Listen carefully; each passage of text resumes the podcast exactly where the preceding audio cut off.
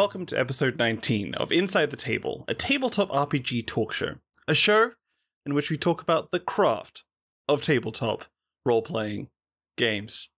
My name is Marley. You can follow me at minor underscore Lenahan, and my pronouns are he, him. And joining me today is my co host.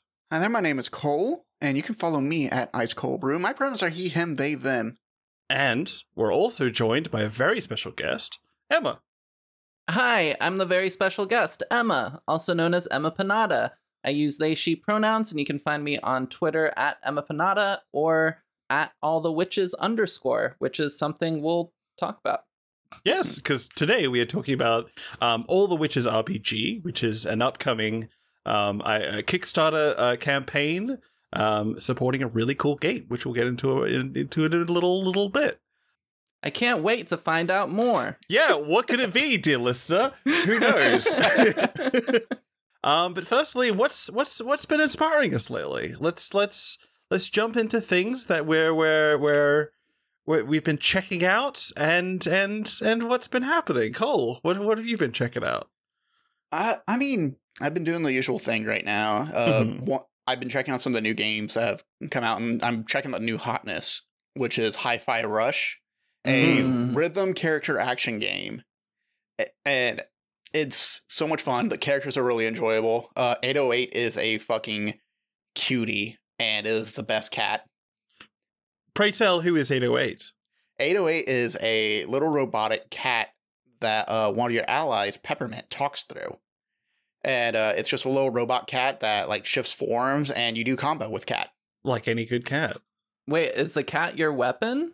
N- n- no, the Yes. cat is like a the cat's like a, a like a bonus, like a ally that helps you like do different combos depending on what ability you Okay. pull. You do extra damage, so I would Yeah. say the cat is a is a is a co- is a weapon because if you hit when the cat says you hit, you hit more damage, and so All cats are kind of weapons anyway. All cats are kind of weapons. I want that as a quote on a shirt. Uh, but no, you you play Hi-Fi Rush, where you play a person who loves music and dreams of being a future rock star, and he Mhm. has the best fucking name of Chai. yeah, oh, Uh, that's a cool name. It's a very cool name. Chai, of course, comes in uh, with a busted arm to this very uh, technologically like I imagine like Apple, but with a mix of Borderlands mixed in Hmm. and he comes in to get a uh, like a free treatment from this company and he goes in and he gets a brand new arm where that's all robotic in order to his original designation is to do like waste management and trash stuff so his arm comes like a little uh metal rod but something Yeah. happens and his ipod gets stuck to his chest essentially and that becomes the power source and so that's where everything starts going on a rhythm the entire time Just like Tony Stark.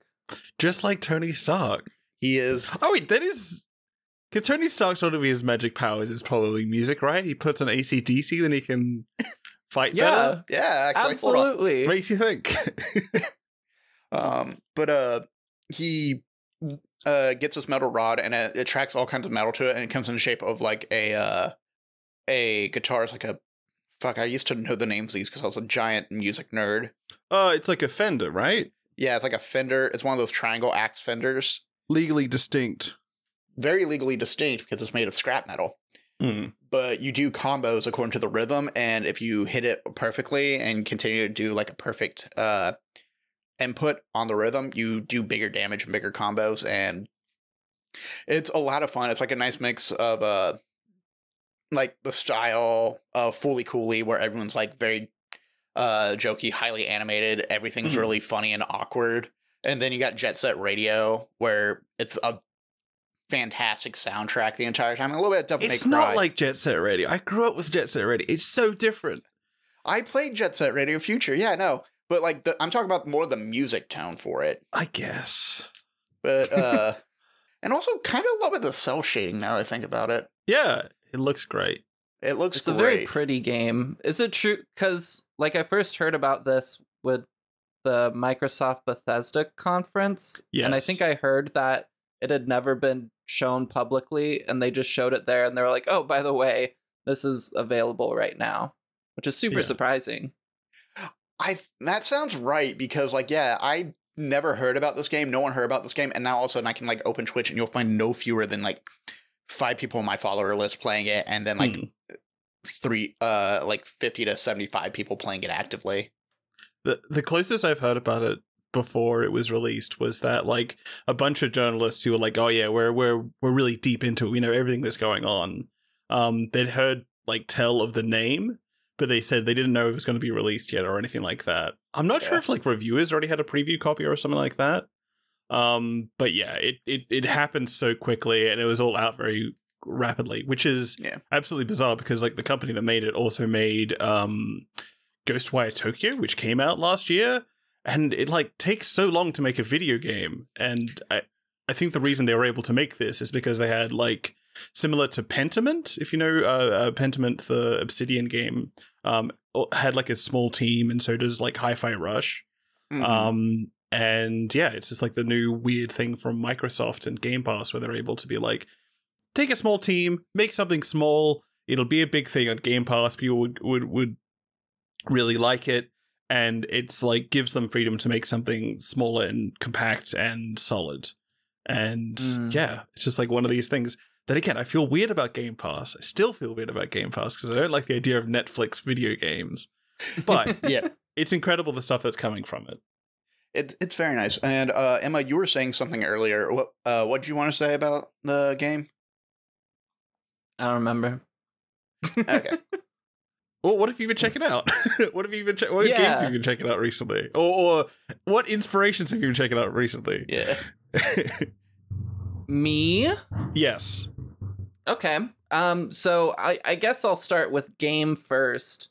Um, I've been in a JRPG kick recently. Mhm. Uh, I'm super excited for Final Fantasy 16 and Final Fantasy 7 Remake Part 2 this year Mhm. slash early next year. And so just to kind of like get into the mindset, I've been playing a lot of JRPGs and specifically ones that are available for free on PS Plus. Yeah. Uh, so I picked up Tales of Arise um, about like maybe a month ago, month and a half ago, and I just beat it last week. And it was a really fun time. Real great game. I'd played like one of the Tales games on 3DS way back when and had a hard time getting into it.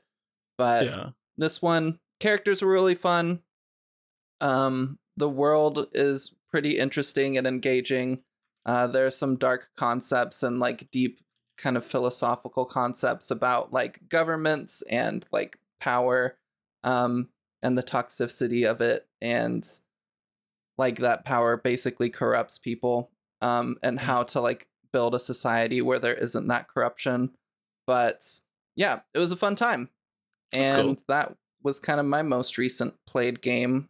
I'm jumping into Kingdom Hearts 3 now. Oh, Um, good. having fun with it so far. Yeah. Have you have, been- have you caught up with the the the, the tw- thirty other games in the Kingdom Hearts series? I have, yes. I've played all of them and Really? beaten all of them. Yeah. Oh my God. I didn't do the mobile game one. That's all Um, most of them, isn't it? Yeah. Yeah. I remember when I lived in Germany when I was a kid, me and my brothers used to get like the PlayStation magazines and Mhm. the very first kind of public showing of Kingdom Hearts in one of those magazines, like all of us were just obsessed because we were kids, we loved Disney, and we also grew up on Final Fantasy. And Mm. so this was just a beautiful collaboration. And ever since, I've just been obsessed with the game. Uh, when Kingdom Hearts 3 first came out, I wasn't in the right headspace to play it. And so I've been putting it off. And then Yeah. I just kind of re downloaded it last night. And now I'm having a blast so far. Okay, who who is your favorite character? Because I don't know, I don't like, I don't know the Kingdom Hearts lore or anything like that. But which of them are your favorite? Because I've I've been hearing weird things about Donald Duck, who's like the most powerful sorcerer ever. Um, Canonically, in like the Final Fantasy universe, I think Donald Duck is the most powerful mage ever. Broken. but who is yeah. who is the best character in Final in in no no in in Kingdom Hearts? in Kingdom Hearts. Um, yes. If we're talking original Kingdom Hearts characters. Mhm. Um, I mean, I'm trans. Kairi was always like gender envy when I was a kid. Mhm. Um, Mhm. so Kairi has a special place in my heart, as well as Aqua, um, who was in like the PSP Kingdom Hearts game. okay. Um, and they're both incredible. I think just from a pure character standpoint, I love Roxas a lot. Roxas is pretty good. Roxas is one of my favorites. Sad boy. Sa- a little sad so boy. sad. A little sad spiky hair boy. yeah. His shoes normal size, not like not like Sora. They're still pretty big Eh. comparative to real life. But Marley, what have you been getting inspiration from? I mean, at the moment, I I just learned about two new characters of the Kingdom Hearts franchise. I'm like, I know, I know Kiri. I feel Kiri. Is that right? Have I got Kairi. Kairi. Yeah, I know Yeah. Kairi. That's my favorite character. Um, but I just learned about Roxas, the Key of Destiny, the Nobody of Sora. I don't know if there's a spoiler. Apologies if it is. And Aqua. I mean, for like a 15 year old game, I was gonna yeah, say I mean, you know, maybe 20 year old game, you're pretty good. Um, um, but yeah, I've been, I have been checking out um, a comic. So, so there was the uh, recent announcement that the DC universe is going to be fixed Hopefully. by James Gunn. Hooray! Fingers crossed. I don't Oh, think it would be. It sounds like a slightly weird mess, as as is always the case, which kind of Mhm. makes it more fun in a lot of ways. Um, but but one of the things that was was talked about was uh, a Superwoman movie. I think the the the pitch was that it's Superwoman watching down from her corner of Krypton as the world was falling apart. Um, but the the art that was used was from uh, Bilquis Evely um, for Woman of T- uh, Superwoman, Woman of Tomorrow. And I've been following uh, Bilquis Evely, uh, the artist, for ages and ages. And I was just like, all right, today I'm just gonna I'm gonna bite the bullet and check out this comic because it looks sick as hell. Like if you want to just Mhm. Google Superwoman, Wom- Woman of Tomorrow, and see the art, it's like incredibly cool, like really nice, um, really nice art. Like I want to say it's kind of like a 1950s sort of fashion in this really weird way. Uh, but like the story itself is this um like sword and sorcery space thing where like the, the pitch is that um a young girl's father is killed by a roaming like um king's agent or something like this. It's like a kind of like a bandit sent by the king. Um, and so she swears vengeance. She picks up her sword and looks for an adventurer to help her. And the adventurer she finds is just Superwoman, who's just like, all right, it's my 21st birthday. I'm going to go to a planet with a red sun so I can get drunk. And and then basically gets like caught up in this this whole thing as she tries to like escape this planet to to like, you know, get her powers back because when there's a red sun and there's Superwoman, she can't have her powers. Um and then it just sort of like turns into this like really interesting like focus on um you know on, on on superwoman as this like very strange being who's like all powerful but still like vulnerable in certain ways and just like talking about like there's like a whole issue where it talks about like the whole thing about superman how like superman oh what's the point of writing a superman story if you can just like if superman can't be stopped? And the point it makes is that like the scale just becomes bigger. Like something that is that is as Mm. dangerous for a regular person. Like superwoman still faces that but it's oh sorry it's supergirl. I forgot about this. It's Supergirl, actually the wrong name. Um supergirl woman of tomorrow which is weird. Um but it's it's it's very interesting and it talks about like the whole um pacifism aspect of of the the super family and all the rest of it.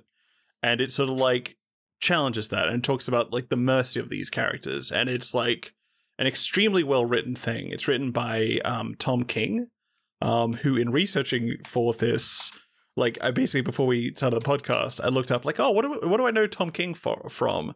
And I don't know Tom King from anything, but I did find out that uh, according to Wikipedia, uh, uh, King interned at both DC Comics and Marvel Comics, where he was an assistant to X Men writer Chris, uh, Chris Claremont before joining the CIA counterterrorism of, uh, unit for after 9/11.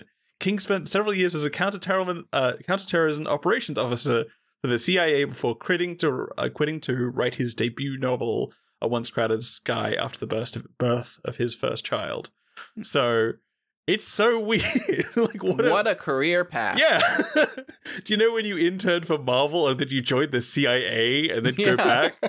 It's a pretty direct pipeline. Yeah, and it's it's so weird because it's like writing wise, it's very solid, um, and the art is incredible, but it's it doesn't seem to be pro CIA. Although I probably have to revisit it and sort of see about that because it is about like a superpowered person coming in to to del- to bring justice to the world. Um, but having said that, I really enjoyed that comic, and I think it's worth sort of checking out. And um yeah it's a really cool superman super family thing. So shout outs to superwoman supergirl woman of tomorrow. Um and yeah. That sounds amazing. Is this your first big dive into comics? no like that's the thing. Like i'm always i'm a sort of a, a weird person comics wise where i've been like kind of like reading very strange comics like i was reading like alan moore's run of um of spawn the 1990 Okay. comics spawn when i was like six i like Mhm. had one issue and i'm like i read it like wow this is really good i really like comics and then I come back, like I didn't even realize it was Alan Moore at the time. And then I sort of like come back later. I'm like, oh my god, this is like one of the best Spawn comics ever written. This is really cool. And so Yeah. I had a few years of getting into like Neil Gaiman and Alan Moore and stuff, and I've always just been my main interactions with comics these days is just like following people on Twitter and just being like, "Wow, weird things seem to be happening in the DC universe," or "What's Mhm. happening here?" Or like Image Comics seems good, or um, Image is great. Zoe Thorogood recently made a comic called um, uh, "It's lonely lonely at the center of the world" or something like that, um, which is a really fun comic, which I found through Twitter. And but yeah, I, I mostly just like have a comic thrown in front of me, and I don't have the saturation of comics that I'm always just whenever I see a comic, I'm just like, wow, I can't believe what they're doing in comics, and I get blown away by it. But um, yeah, This does remind me. I I have them followed, but I've been following uh at Blade Maidens, which is a fancy adventure romance starring two disaster mercenaries trying to get by. Hmm. Uh, created by Blankzilla and Valentine Smith. Um, and I keep forgetting to go read it because they have some really really pretty imagery for their uh, their characters, and it keeps popping up on my feed every now and then because I I think they just post them online. Yeah, they Yeah. post their, all their comics on it their specific website is that Blade Maidens? Did you say? at Blade Maidens. Yeah, it's a it's a web comic, Yeah, which I think you were saying earlier that you were checking it out. Yeah, it looks really cool. yeah. that and I got uh, what's his name? Steven Sejic follow as well. He did the uh, Harley comic for DC. Oh He and his wife do some Mm. really cool work. It's cool. Uh, she's doing the one about uh. I was about to say Loki. I'm like, no, that's super fucking wrong. It's like Hades and Persephone. Uh, That's basically Loki. Yeah, that's basically Loki. You're right. You're right. You're right. but yeah, Linda Sejic is working on uh another comic series, and they both just got into like 3D modeling recently. Oh, Punderworld. That's the name of the one I was thinking of. well, speaking of Thunderworld, tell me about Forspoken. Oh yeah, Fu- Forspoken. God. Great connection. Yeah, great segue. what are you thinking about that world, huh? Just like Marvel to the CIA. Smooth as butter. uh, Well, have you seen those those those Captain America films? yeah. That's what it's all about. you know, you're right. You're right.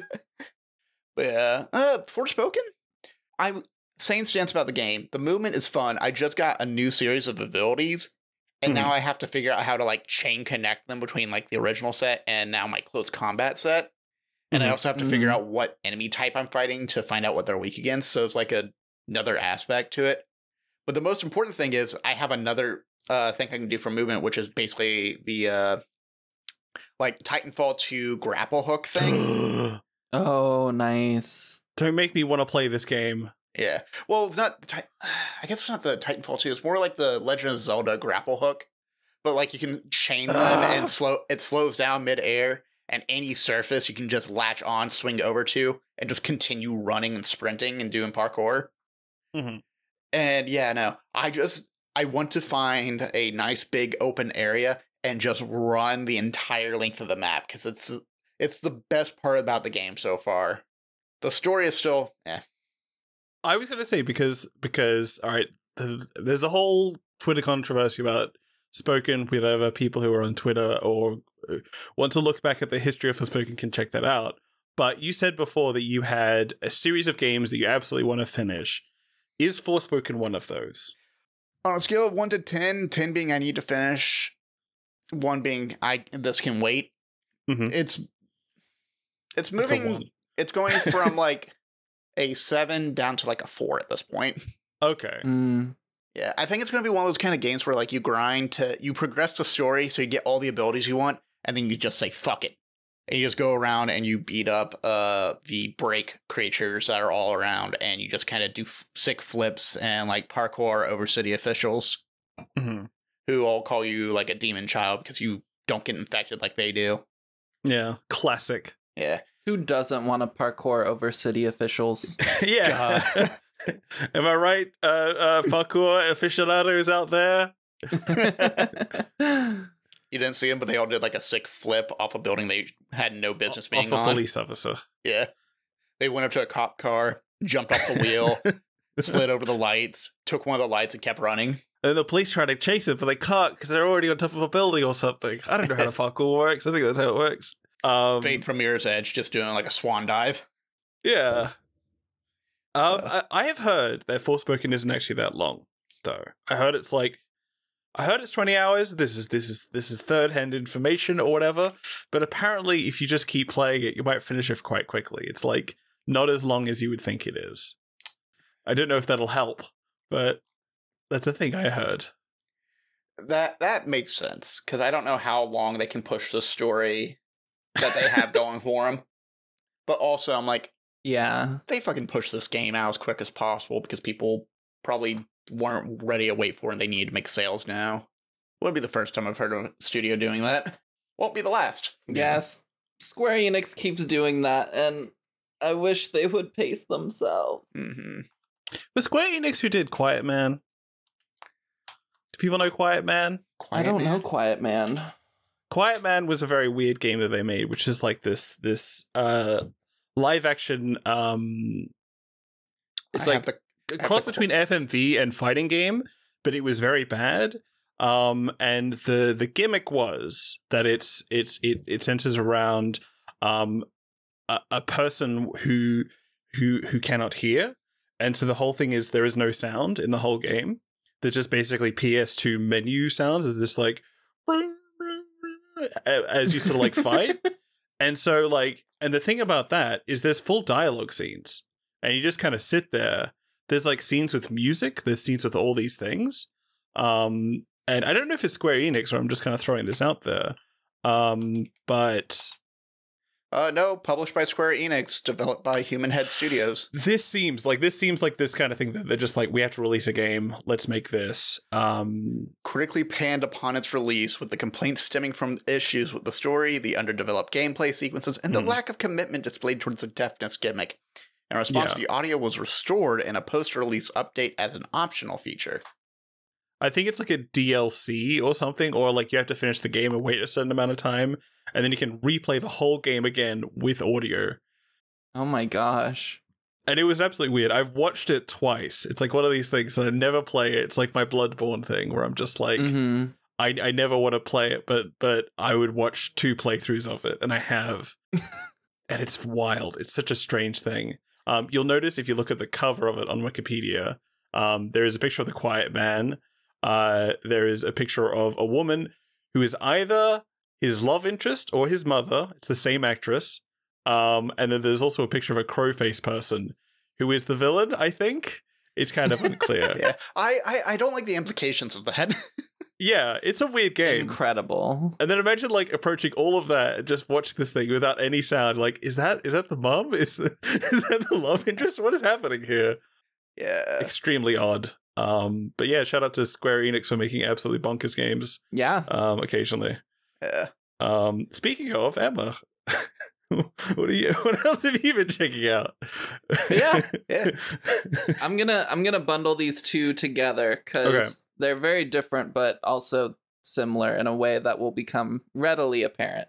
Okay. Um, so as mentioned, I'm developing a game called All the Witches. It's a TTRPG, but because of that, I like to consume witch-related media when I'm able to.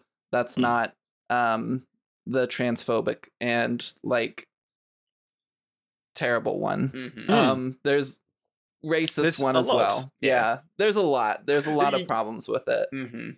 Um, but recently, I had watched some of the Owl House before, but I hadn't like caught up to it. And a few weeks ago, I ended up binging through all of it. Right now, they're kind of so the show was canceled, but Disney is letting them make like three episodes of th- season three, where each of them is like a 45 minute special, basically Mhm. just to kind of like tie up the story, which is nice. I would have loved like a thousand seasons of Owl House, but getting to have like a resolution to the story is great. And Yeah. the episodes are releasing like kind of a month apart, basically. Mm-hmm. And they've been incredible. And I love the show so much. It's really imaginative. It's a really So good. cool take on witches and like fantasy. If you haven't watched it, I'd highly recommend it. Mhm. Um, another thing that I've gotten into like yesterday was there's this manga called Witch Hat Atelier. Atelier? Mhm. Atelier? I don't know if it's supposed to be pronounced like French. I think it's at Atelier. Atelier. Um, I'm gonna Google it. Pronounce. Thank Hold you. on. Thank you. Um but I've heard about this manga. I've seen it around. The art is absolutely incredible and I love it. And I've wanted to get into it for a while, but I just haven't.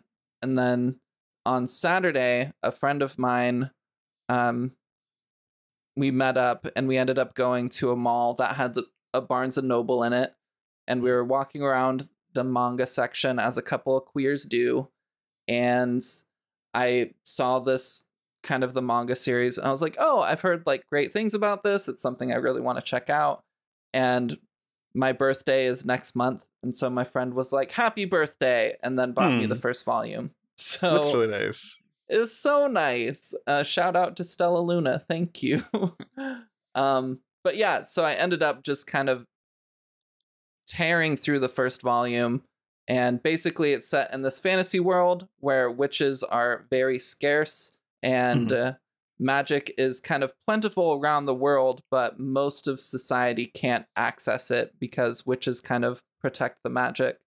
Um, and this girl, the main character, is obsessed with magic, and a witch kind of comes to her little like farm village um, looking for something, and she ends up seeing the secret to how magic is cast and that it's actually can be cast by anybody, but they keep it a secret so that society basically doesn't collapse into war. Um, and so some stuff happens, and she goes with him to learn magic and it's this really cool story. Again, the art is just beautiful. I really love the characters so far, and I'm really excited to read more. Um, Hmm. But those are kind of the witchy things I've gotten into recently. And uh, it is Atelier. Atelier. Atelier. The depending on whether you're British or American, according to, to Google, you put emphasis on different syllables. But as an Australian, I'm just going to say Atelier. But it is Okay. it is that pronunciation. The trick is, no matter what, both pronunciations are wrong. Yeah, yeah. neither are French. I need to pick that up because I, I, I remember like seeing like images of it whenever I would get recommended. Uh, because I I love like the the stories about like uh learning responsibility and uh deep political intrigue and such. I'm terrible Mm. at storytelling for that, but like I kept seeing art for Witch Hat Atelier, uh, Atelier, and That's- yep. I kept putting it off, and now I probably need to go by my local bookstore and see if they have. They probably have it in my library, actually. Yeah, I would recommend it. Yeah, get your local library card, y'all. Yeah, I I would also say that it's really good that they're appearing in books uh, bookstores nowadays. Like, I went to a bookstore yesterday and was just like, "Oh yeah, there's just a comic and manga section," which like ten years ago there absolutely was not. Like, and before that, you have to probably like you know import it from somewhere or something or other, or find like a Mhm. specific manga store, and it's it's kind of cool that it's spreading out like that. And uh, also, just to jump back on Owl House as well too. Owl House is so like a lot of fun to watch. I love this show. It's show. so good. It- it's so good. And uh, Dana Terrace actually. Um, so one thing I didn't find out until after I started watching Owl House for a bit was one she worked on Gravity Falls with Alex Hirsch and also is in a relationship with Alex. But uh, oh, I didn't know that. oh yeah, yeah. No, they they work on it together. I think Alex is the voice of King. Oh, I could be super fucking wrong about that. Give me a second. Uh, no, wait, he's on the stars list. Okay, yeah, no, he's King. Okay, that's cool. so cool. But yeah, no, she like worked on a whole bunch of uh shows with him, and then she also was director for the uh reboot of Duck Ducktales. Wait, really. oh, nice. oh yeah, which I finished watching with my uh, fiance like sometime in the middle of last year and loved it. It's it's such a fun reimagining. I'm sad she only did Mhm. six episodes, but yeah, she does a lot of cool stuff, and she talks a lot on uh the Twitter space, and is very vocal about how pissed she is. With, yeah, uh, I've I've loved the energy. yeah, need more of that in the. We just need more of that. We Hmm. do. Mhm. The only thing I know about the new Ducktales is um, Danny Pudi's interview with David Letterman. no, it was uh, it was it was uh, uh Larry King. Larry King, that's who it is. Yeah, and Larry's like, "What's your favorite like luxury?" And Danny's like, "I like socks," you know, and he's kind of talking about socks, and Larry's talking about like, "No, a luxury, like a private plane." And Danny just looks at him. He's like, "Larry, I'm on Ducktales." it's just, it's so. Good. it's great because it's like that's the exact delivery. It's so funny. Also, like I will say that uh, uh, Cole has been talking about Owl House before. This is like a, a friend of the show, uh, Owl House. Have you not watched it, Marley? I've seen like the first episode, but I've been I've been very engrossed in specifically Supergirl, Woman of Tomorrow, and so I haven't I haven't had a chance to check it out further. But I keep like there's so many shows out there and that kind of thing. There are, Hmm. but here's what you can do. I'm gonna give you a pro tip. Yes. while you're sitting reading Supergirl Woman of Tomorrow, you could put Owl House on No. your TV and then multitask. Once Sick. upon a time, this is something that I would do, and I don't know how. This is like something that that teenaged Molly was was capable of just sitting like, okay, I'm gonna read a book. I'm gonna read a book, listen to something, listen to some music, and also watch a film at the same time. But now I don't know what it is. I don't know if it's TikTok. I'm not even on TikTok, but presumably it's TikTok. Uh, shakes fist at TikTok. Um, but I can't do it anymore. And I'm like, I'm like a big podcast person, and so I just like love listening to podcasts. But I'm also a writer, so I'm just like, sh- I, Mm. I have to choose which of these things I want to do. And I would like, it's easy to listen to a podcast, Mhm. Yeah, but I, d- I don't have the ability anymore to listen to multiple things at once. dang, and- that's so sad. And, uh, It- It's it's it's Still. TikTok. I keep telling you. Um, but yeah, it's also like a thing where I want to read more, but I always find whenever I start reading something, I get like so engrossed with it, and I'm like, oh, I gotta write something. This makes me think of something I want to Mm. do, and I'm just like, damn it, I was I was like went four pages in that. like I've I've I've had I've had like so many books, and I'm like four pages in. So I wish I wish my brain worked like that. And if you have any solution to that, please write in or please tell me. But yeah, let's let's easily transition from that over to tabletop RPGs we've been talking about. Yeah, So so so so Emma, you have four of them. So why don't I you why don't you start with that and we'll sort of jump around. What's what what tabletop RPGs have you been checking out? Oh gosh, do you want me to just do one at a time? Uh, whatever you like. just pick Freeform, it's jazz, baby. Yeah. Okay. which I still need to play the jazz game from uh, River House Games. yes. What a fucking weird game. I love it. What was it bloody called? but yes, there's there's a really good there's a bunch of probably really good uh, River House games. But yes, please tell us.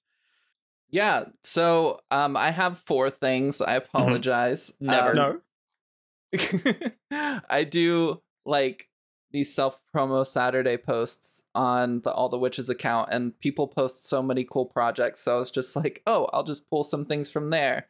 Hmm. And then I had like six, and I asked, how many do you usually have? And you both were like, oh, just like one or two. yeah, we were like four at the most. We would never do more than four, and you were like, "Well, yeah, that's that's that's permission." yeah, I'll I'll try to go quick. So, no, no. oh, um, take your time. there's this creator based in the UK um, with his company called Hatchlings, Mhm. where they've made some incredible projects in the past. I first uh, came to know them through their Kickstarter, um, Inspire Isles. I don't know if you Mhm. all have heard of that. It's basically a TTRPG set in a fantasy world where to use like spells and things, you have to use ASL. Oh and yes, the book yes. basically teaches you ASL. I heard about this one. Yeah. Yeah, it's super freaking cool. Yeah, and they've had a couple of other projects on Kickstarter funding and doing really, really well for themselves. They have a new one coming up called Cryptid Creeks, which who doesn't love cryptids and Creeks. and creeks. oh, a new Creek game is out. Holy shit! yeah. Well, the new Creek game. So you basically Oh. play as like kids or teenagers um trying to save your town with the help of like a cryptid and exploring kind of this cryptid lore of the small town that you're in um and using it to just kind of like save your town. And it sounds super cool. The little promotional art they have for it so far is really amazing and i'm in love.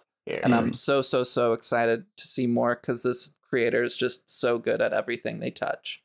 This like uh to speak to the for, for podcast listeners the the current promotional image is um a, a cool little boat sort of moving along and then there's like i want to say sort of like a loch ness kind of thing underneath Mm. um and it looks really good i think for some reason it makes me think of monster trucks the movie about a monster who goes inside of a truck and i think helps save a small town Well, weirdly enough, uh, this game is actually unashamedly inspired by the Goonies, 1985.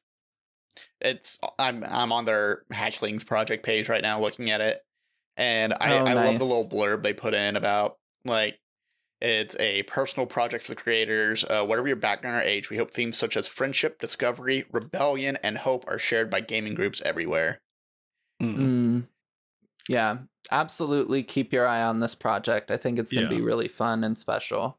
Also, keep an eye on Monster Trucks because I feel like if someone plays the Monster Trucks campaign of this, um, which is again about a monster who climbs into si- inside the shell of a truck and then does cool stunts because it's a monster rather than a truck in order to save a, a town being damaged by a fracking company, Yeah. then that would be really fun. But anyway, keep an eye on that project. Real quick, I also want to shout out one of their other uh, single player games. It's a journaling game called Dragon Dowser, where Yeah, it's so cool. it looks really cool. Like I love this cover art of just like finding uh you're basically like finding the last dragon eggs uh oh wow! and searching exploring the world while protecting them from the attention of a tyrannical ruler. And it comes with like a nice Hmm. little deck of cards and a, a very cute, well designed journal. And look at this character art on the bottom too. Here, I actually Yeah. share the page. I mean, if you Google Dragon Dowser Hatchling game, you should be able to come up with it. But Yeah. it's yeah. incredible art here. But yeah, no, I remember uh, hearing about this and like there was like a huge, uh, really nice talk about like how uh these kind of games can be great teaching materials and such. I know a lot of folk. Uh, like I have a friend of mine who does geek therapy. She's a social worker here in uh Texas, and she is working on like including more tabletop RPGs to uh for group therapy reasons help people process and it's asked me for like some two player tabletop RPGs to uh process like trauma and grief and things like that. I'm like, yeah, no, no, no. There's like 50 fucking journaling games all covering that. There you go. Yeah. Mhm. Yeah. Yeah. Um you also have uh you, you have some really cool games. So I was like reading through them. Tell us yeah. more. Oh. Tell you more about my my other games. Okay, yeah. so next one, uh, I'm gonna shout out my mother's kitchen. yes, I've seen this picture. It's so cool. It's It's, a zine that's happening because of Zine Quest, uh, Hmm. which is like this big kind of uh, event that happens every February where people just try to get their zines funded on like Kickstarter or Hmm. crowdfunder or wherever other um, platforms they want to use. This is made by someone who I immensely love. Uh, they are helping me playtest all the witches, and they just have an incredible energy and creativity. And my mother's kitchen is just such a cool concept. Mm. Um, it's a solo journaling game about traditions, change, and cookings. You basically play as the author of like your family's cookbook, um, and you're robbed of memory and trapped on Earth as the spirit of your cookbook. And you act as like a guardian for your family and try to remember why you're bound to the book as you guide your inheritors through centuries and generations of like recipes. And like it's so so cool if you fund it at like a certain level um fleet will who's the creator will like include a recipe card for like one of their own family Aw. recipes Mhm. and it's just it's so homey it's so cool the cover was done by another friend of mine fabs um who's at rocket and pens and it's just so so so good it was just like it hit the funding goal today which Yeah. is freaking amazing and i'm so hyped for them um but absolutely still check it out if you can Yeah, and it, as of this recording, it still has 22 days left to fund as well too. So probably by the time it comes out, I'll have like 17. Uh, no, wow, I can count. Uh, 19 days left to of uh crowdfunding left as well. It's such a pretty looking game. Um, Mm. am I right in saying the Fleet's Family Edition comes with a free spoon? No, that's just the card. Sorry. Yeah that's just a card Damn yeah it, damn it. i think that's I needed that's one the design spoon. of the recipe That'd be so cool if you just like get a free like little spoon to come with the game. yeah, Ah.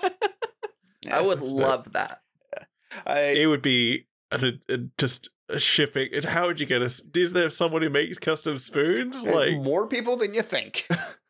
i would just go to walmart put it in the package yeah, I mean, you have to buy in bulk or something because that's still expensive anyway. I mean, you could probably buy like a whole like shit ton of spoons from like IKEA and then get one of those like little uh what do they call them where you basically weld or burn onto metal in order to put like a design on Mm. it, something like that. Or like Something cheap like that. Yeah, yeah definitely doable oh yeah. yeah. Um, I- guess to to pivot off of that and to continue on with the Design Quest thing, I've been uh, checking out um, Tangled Blessings a little bit by uh, Cassi Mothwin. Um, Mm. uh, this is this is this is another sort of like uh, witch school um, kind of game, and um, I first became familiar with with Cassi Mothwin um, through some of her uh, like system agnostic things. Uh, she wrote um, something called I want to say Tangled Blessings, but I know that's wrong because this is the thing we're currently talking about. yeah. Would it be what crooked roots? The fifteen terrifying uh, role playing scenarios. Yeah, there's like uh, I think I think Cassi has tweeted previously that like roots and sort of like tangled vines are like a recurring theme in a lot of her um horror games. Um, but I, I basically came across like what crooked roots um a, a while ago, and as a person who sometimes like dabbles in writing uh, uh like systemless supplements and stuff like that, I'm just like what crooked roots seems like the gold standard for me. It's it's incredibly cool. It's like almost like little like Witcher style short stories. They're very short. They're very cool, and it's just like it would be just so much fun to throw them in.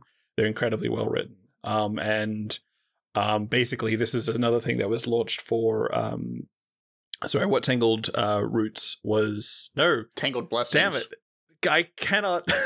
Tangled blessings. What crooked roots? Is two separate games.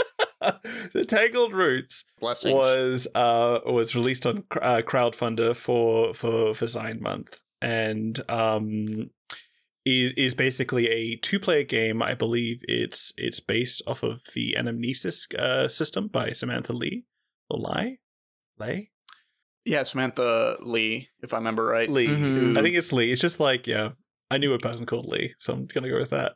Um, but it's it's a basically a game between um two rivals going up against each other. It's like um they can be a best friend, they can be a family member, they can be an actual rival or whatever.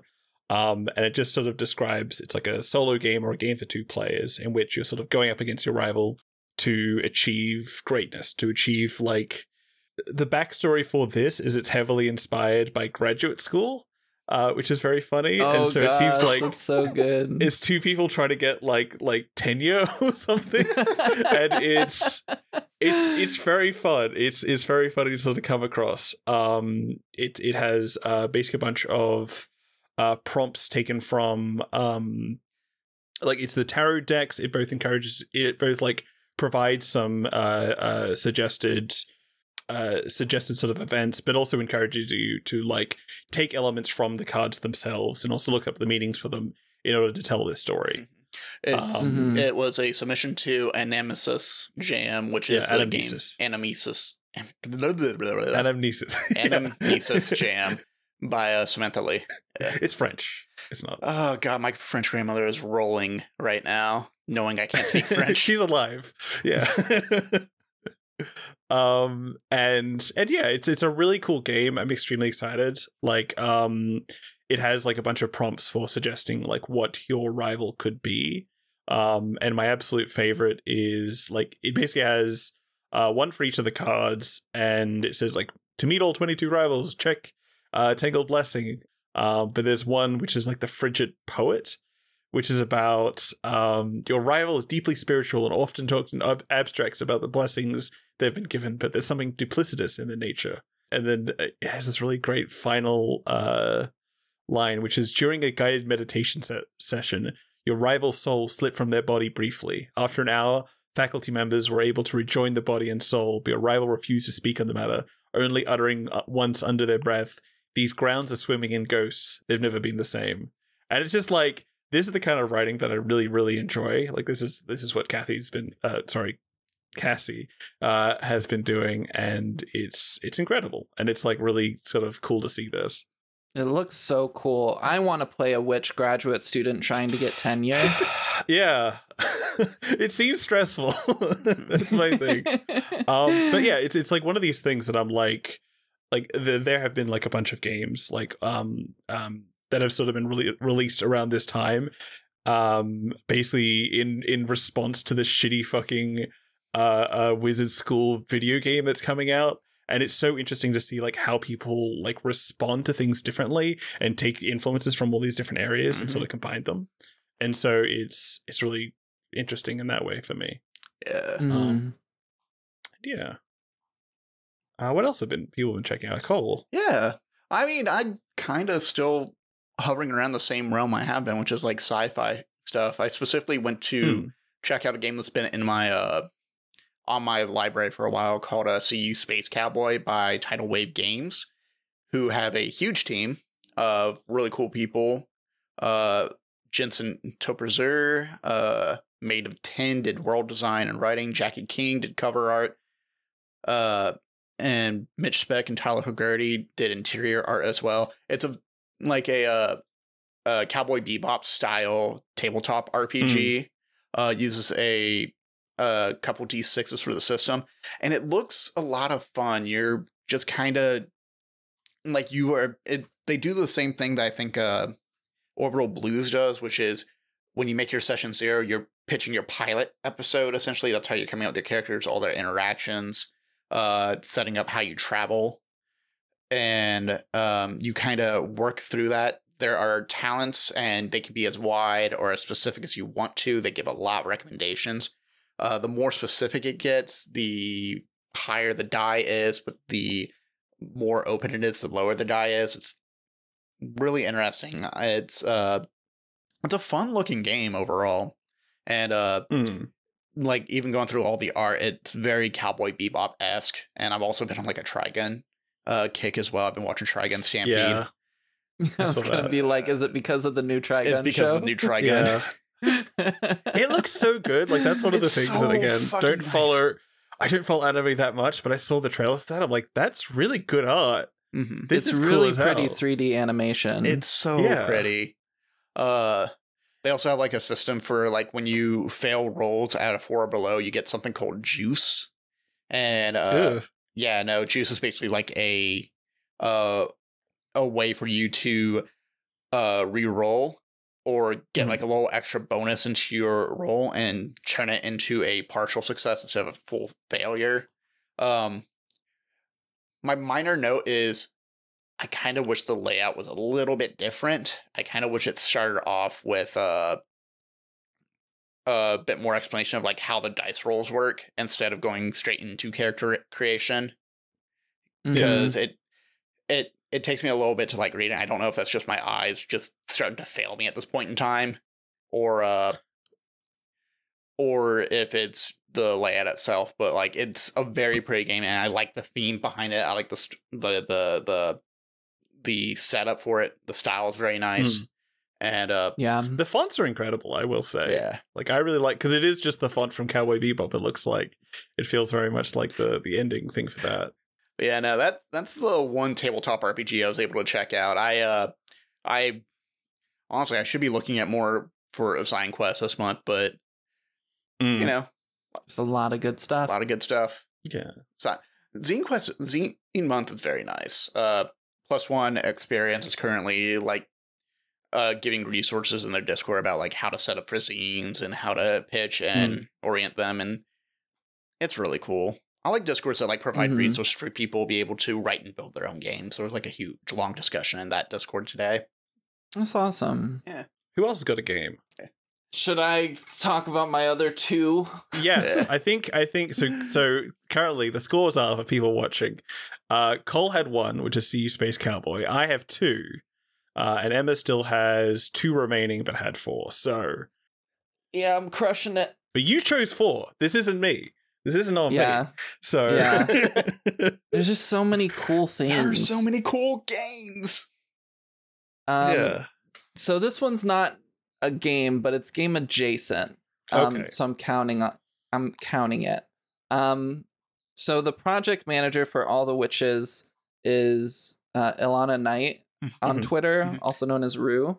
Shout out to Rue. I love Rue. They're great. So Rue's working on this design for um called Splat Number Four Frights. It's basically um a collection of like easy to read like essays about um different topics and stuff. Um all of the topics included in this is about how to run horror Mhm. like TTRPGs um and how to r- run them well and respectfully and just everything. Um, it's probably better just to read the little kind of description. Um, Splat 4 Frights is a zine focused on how to safely and meaningfully play with horror and TTRPGs. It includes eight eerily informative essays about the monstrous and the human, history and ritual, as well as safety and design. And it just sounds so cool. Everybody working on it. Oh, Josephine's working on this as well. Love Mhm. Joe. Everybody working on it is just so freaking talented and amazing. Is it? Hold on. Is this J Dragon working yeah, on it too? is J Dragon. There is uh, Josephine Sc- at Scary Dog Friend, who Mm-hmm. uh, I actually missed the chance of meeting at for uh, PAX U, but we were very excited because we were going to start running games with Gehenna Gaming. Speaking of Gehenna Gaming, there's also Norden Ali Kadir, who is a fantastic writer and has written games such as uh, Into the Motherlands, uh, helped write Mnemonica Weaver's Almanac, the Mm-hmm. uh, like a whole bunch of variety. Uh, showed up on shows for This is incredible. This looks amazing. yeah, showed up on shows for Gehenna Getting Chromatic Chimera, uh, Table Goth, Forge Academy. Like these, this is like another all star cast of people who I'm like, yeah. they are fantastic. And again, Rue is on there. Rue, of course, I actually am in a show with called Fire in the Dark over at Huntsman's Hydra. Oh no way.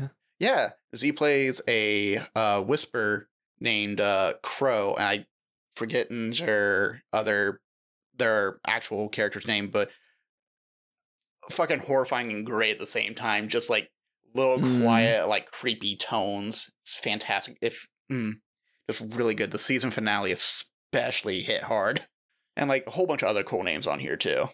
Yeah. it looks great, especially as someone who's who's who's played a bunch of horror games and knows that like it's kind of hard to get that right. So a lot of the times, It and like sort of keep it safe. Like that's it's an absolutely a game where you have to be like, all right, we're gonna go through serious topics and this kind of thing, Mhm. and yeah, There, yeah. Uh, there's some like podcasts I don't really like watching. Uh, I really loved watching that did horror really well. Gehenna Gaming's one of the networks that typically leans into the horror. They Mhm. do a Mothership uh, a few times, if I remember right. They've done that one a couple. Uh, Yeah. Comfort Studios are getting ready for a Vampire the Masquerade actual play, but they did a really cool Monster Hearts 2 actual play where uh, all the cast were members of Hades, the game. Oh, that's awesome. Oh, it's Who is the werewolf? uh they they did uh they did custom playbooks to kind of reflect the Okay. uh like the different character types everyone had. Um Yeah. it is yep, Monster Heart 2, still a very horny game. Yeah. yes. yes, it is. Uh, It's like also Philly by Night, Vancouver by Night, which are all Vampire the Masquerade APs. Uh, Mhm. Philly by Night, especially, it's a all uh uh POC led like show ran by Hmm. uh Dimples and Dice, who is a fantastic game uh game master for that. Cool games. Cool games. Cool games. Splat Splat Frights. Splat Frights uh, is on Kickstarter right now. Uh, it has 11 days to go. I don't know how many that'll be by the time this comes out, but it'll still be going. Seven ish, eight ish. It's weird with time zones. I think probably so three days comes out on Thursday. So eight. It'll be eight, eight, yeah. Eight days left. So if Yeah. everyone listens to this, please please support it. There's some really cool stuff in there. They've got a little under 40% um, until they fund. Hmm. And I'm pretty sure they'll hit that because generally there's a huge bump in getting funding your last couple days. Mhm. Yeah. But yeah, absolutely get it while it's hot. Uh, my other game is a game I just discovered like a couple weeks ago in one of my self promo Saturday posts. And like I've gotten to really love the creator and also just the project as a man is amazing. Oh, I've seen this. Yes, yeah. It's so Oh, this is- cool. You have. Oh yeah. Please talk about this. This is this is. I love this. Yeah, so Witchbound, I'm pretty sure this is the creator's like first big project, which is also really exciting. Um because they just kind of posted and they were like witchy games and shared their stuff and i was like hell yeah witchy games and then we've kind of like hyped each other up ever since then a bit and it's a solo kind of adventure game where you're going through these different areas that are freaking beautifully illustrated just trying to discover like the secrets of this kind of island and the history of being a witch and just awakening your own powers and if i mean all of you it's currently on Gamefound to back but Mhm. if you just look through the project page just all of the art all of the layout like the books and everything that come with it Mhm. just look fantastic. Um, people who have play tested the game and gotten like review copies and stuff are all raving about it. And then also, it's raised hundred and two thousand dollars, which is huge. So I'm excited to see what all they do with it. Um, so they're nearly at their goal. So please support them and try and get them over that that two thousand two hundred thousand dollar yeah, let's get them Yeah. over there. yeah, no, seriously, let's keep moving the field goal back because yeah, I'm looking at what their original goal was. Jesus. Their original goal was what, like 15k? Yeah, 15k. They're currently Yeah. at 680% funded. Yeah. I wish I had 680% Yeah. more funds in my pocket. but this game is just beautiful. Uh, the creator is just so freaking nice and really Hmm. passionate about this game, and highly recommend getting into it while you can, um, and supporting it now. But yeah, I'm really excited for this. I think I backed it like the first or second day, Mm. and I'm I'm hyped. It's so cute.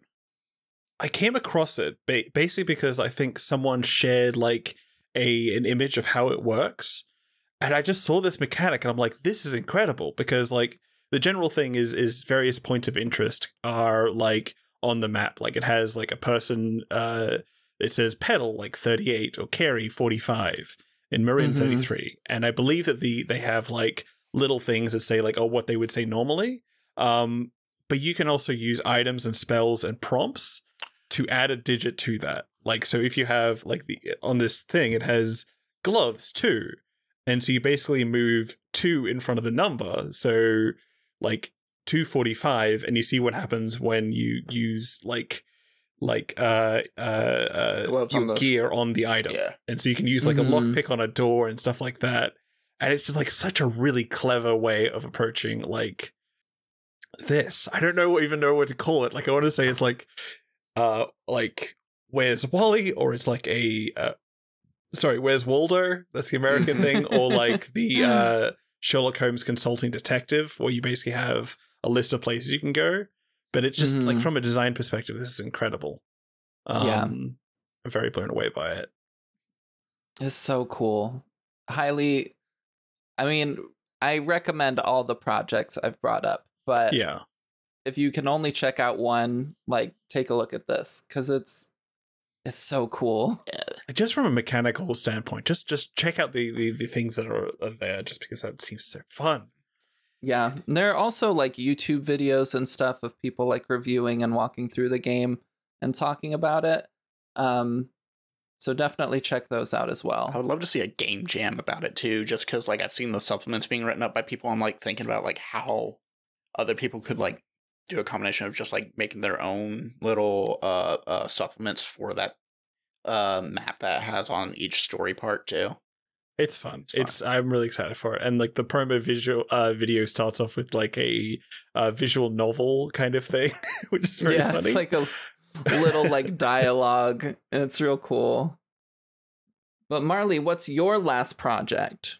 the very last one is is a thing by friend of the show uh, Riley Daniels, um, which is basically not a it's a it's a thing that's in in in playtest. It's very early on, um, but it is based on the trophy system, which is a game about like like treasure hunters and and and and and people who have horrible things happen to them. I think like the original system calls um like The Witcher uh, it calls um what's that bloody game? There's like a uh, a Southern Gothic game or something. Bloodborne. Old old I mean probably Bloodborne that probably counts, but Old Gods of Appalachia, um, and stuff like that.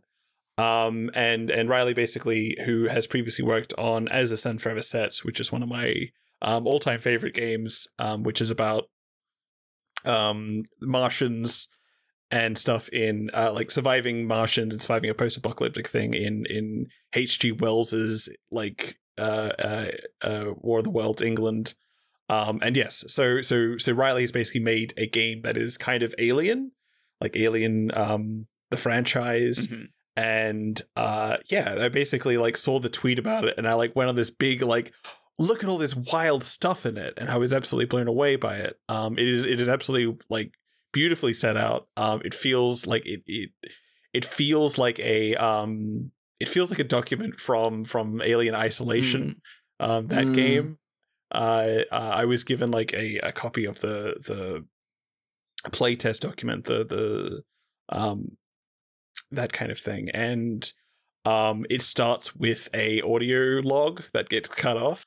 Um, and yeah, it's it's a really interesting game. It has a lot of very strange items in it. Like you can like you have various sort of skills and like areas of, of expertise. And you have items that you can get if you have that that area of expertise. And so for instance, if you're good at conflict, you can get sunglasses.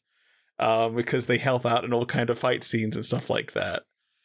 It is also a game that sort of to- uh, talks about um, like like some of the character options in it are things where you can be the android you can be a person who is who is changed by the strange things in space and it's not just like okay here is here is the humans versus the aliens and stuff like that it is sort of encourages like a more like a different view of this this um of the kind of roles you can play in this game which i'm like hell yeah this is really cool again it's very early on um Mhm. but it's it's absolutely beautiful and really cool to check out. Yeah, I'm I'm looking at the uh, player principles right now, which Mm. uh, I always love looking at games player principles because it really does help like fill the tone and give you an idea. Um, Mhm. And just like the main bold text here caught my eye of just like be curious, play to live, play to die. Because like I make the joke a lot, especially when I play Forged in the Dark games. I like to speed run my characters, Mm. you know, Hmm. and uh, I think it's fascinating that like this is a continuing theme for Riley as well, of just like quick play, like your character will die, get ready to make another one. It is, but it's uh, it's also like as you were saying with the the play to live and the play to die. It's it's so refreshing because like as someone who's like checked out um uh Mörk Borg and stuff like Mhm. that and how Mhm. how how those games are very intentionally like your character will die and all the rest of it. This one this one is is very like in the player principles very distinctly not like play your character like a stolen car. It's more like Yeah, your characters matter and you have to be very like careful with them and this sort of thing which is a really interesting thing to bring into a horror game where like it's very important that you survive in a horror game Mhm. and this kind of thing yeah, because like the expansion on play to live is play like your character's life depends on it. Because in this game, it does use your wits, and then when it comes to it, Hmm. fight dirty. Uh, yeah and then play to die the end can come when you least expect it embrace it when it comes and make it memorable which yeah it reminds me of like uh, uh death mechanics in some powered by the apocalypse games where like you you roll to see what your interaction with death is and like do you come out fine or are you uh uh i think one the ones i do like is just like march for death you don't die now but you will die eventually just like you get to yeah pick that point. I think that's really cool as a uh, dice roll. Just because some people don't like having their characters die. Sometimes you want to figure out another way around it. Yeah Yeah. i mean often like i always find like if i'd ever run the game like this i'm always just like oh they, they don't hit you as hard you, it's only like i know it's a bazooka but it, it only hits you for one damage everybody You just get a boo boo. Oh no! Oh, your I guess your character will survive this round, and I don't have to kill you and deal with that. um, I also say that like one of the things I I really like is like this game takes huge inspirations from like Mothership, but the the items, for instance, really kind of stick out as very characterful. Like um, I'm looking at my my tweet about it, um, where you can just have like as just a random thing you can roll and pick up a, a book on the architect a body cam, explosive lockpick, dumbbells, two, fertilizer, lubricant, six uses, hamster with ball. Six uses. Yeah. uh, permanent marker, snowshoes, sunscreen, brackets, heart, void, which are two domains, and a towel. And it's it's so interesting because like I think of like Dungeons and Dragons and and and various games like that, which always define here are all the little items. You have twenty five caltrops to drop, and like it's it's it's very interesting seeing this game and seeing how it sort of um takes a step back and say, okay, you define what items you're carrying, but let them add to your character. Like even if you never use a hamster with a ball, like it's it's important that you have that in your backpack. And just so we Mhm. know something about you and how like you define yourself through these items that you collect. And I love that. I think that's a really like really really interesting way of approaching just random shit you carry around with you. Yeah, it's it's a really interesting game, and it's like as someone, I I I, I uh, when I was uh, speaking to Riley about this, I was just like, I don't know how much of this is just regular regular trophy. Um, I've since um familiarized myself with the the trophy dark and trophy gold systems, um, which this is based on. But I'm just like reading through, and I'm like, oh my god, all these wild rules, and Riley's just like, oh, that's just that was in the regular game, that was in the regular game, that was in the regular game. But at the same time, there's a lot of really interesting advances in here, and and, Yeah. and little mechanics. Um, yeah, yeah. That's incredible. I'd never heard of the trophy system before, so I Me need to look into that. it's it's it's so fun because like whenever you play, whenever you like like run a podcast on on tabletop RPGs, you always come across like all these fun little blind blind spots, and you're just like, oh my god, what is happening here? It's like me in mm-hmm. comics. So, an easy transition from Trophy Warp to All the Witches.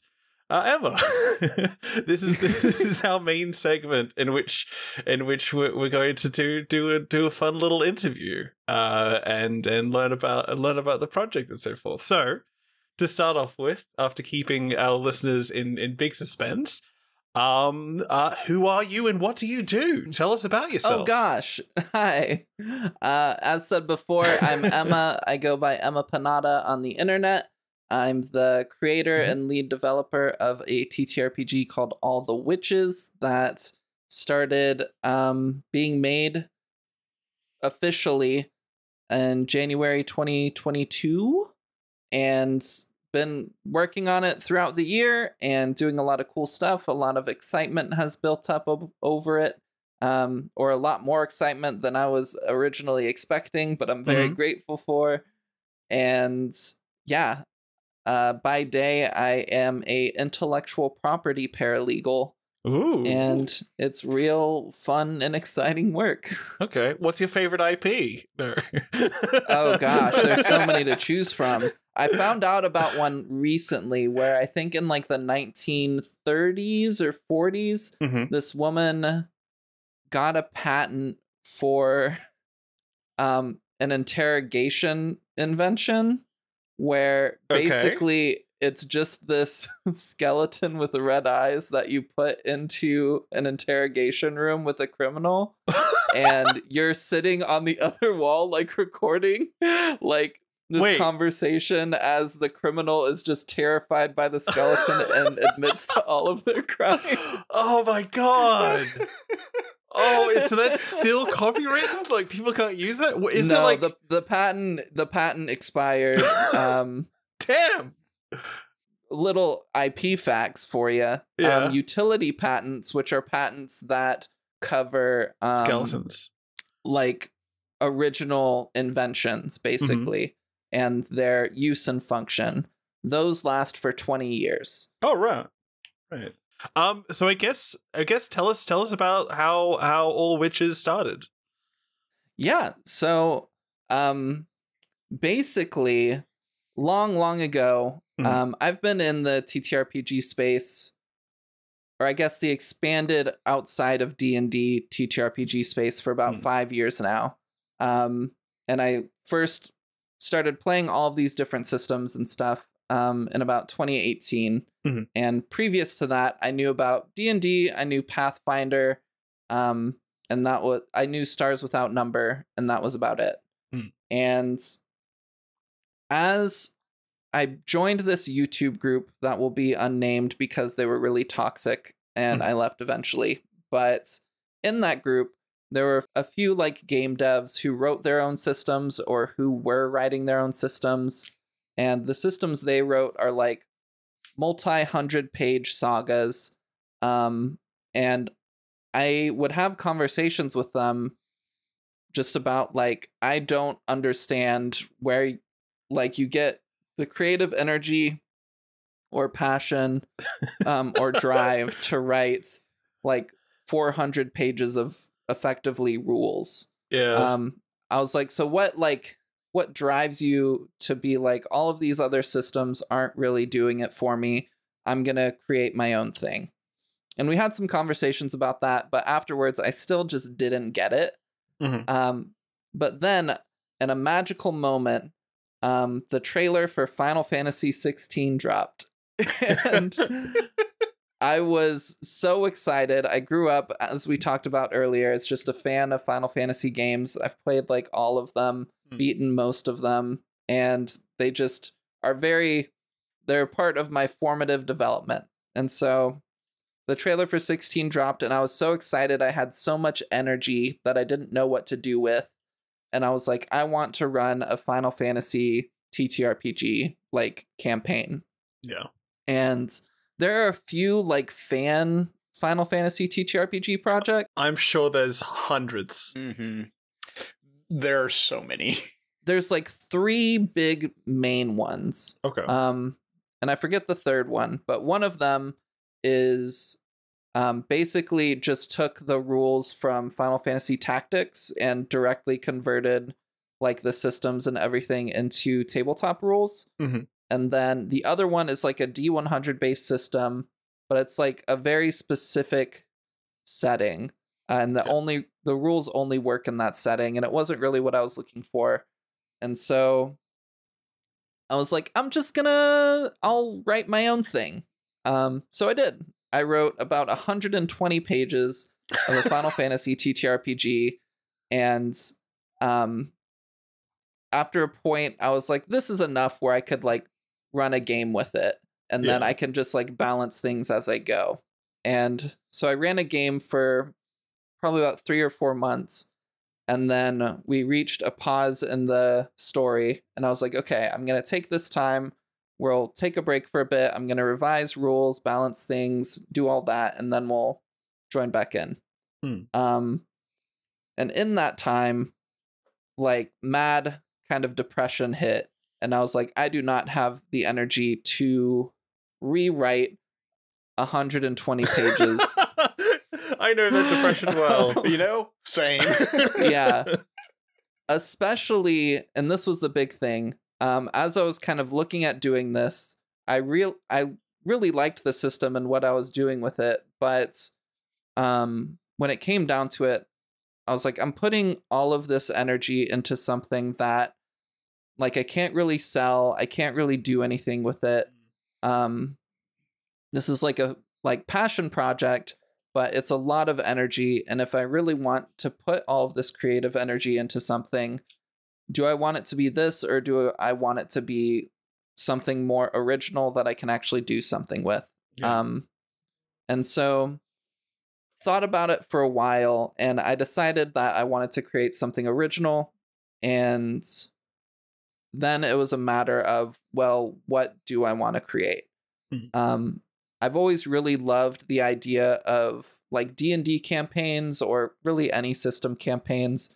where all the players end up choosing one class Mhm. and then you get to explore a story and a campaign kind of exploring the diversity and the different kind of abilities and stuff under that one class archetype.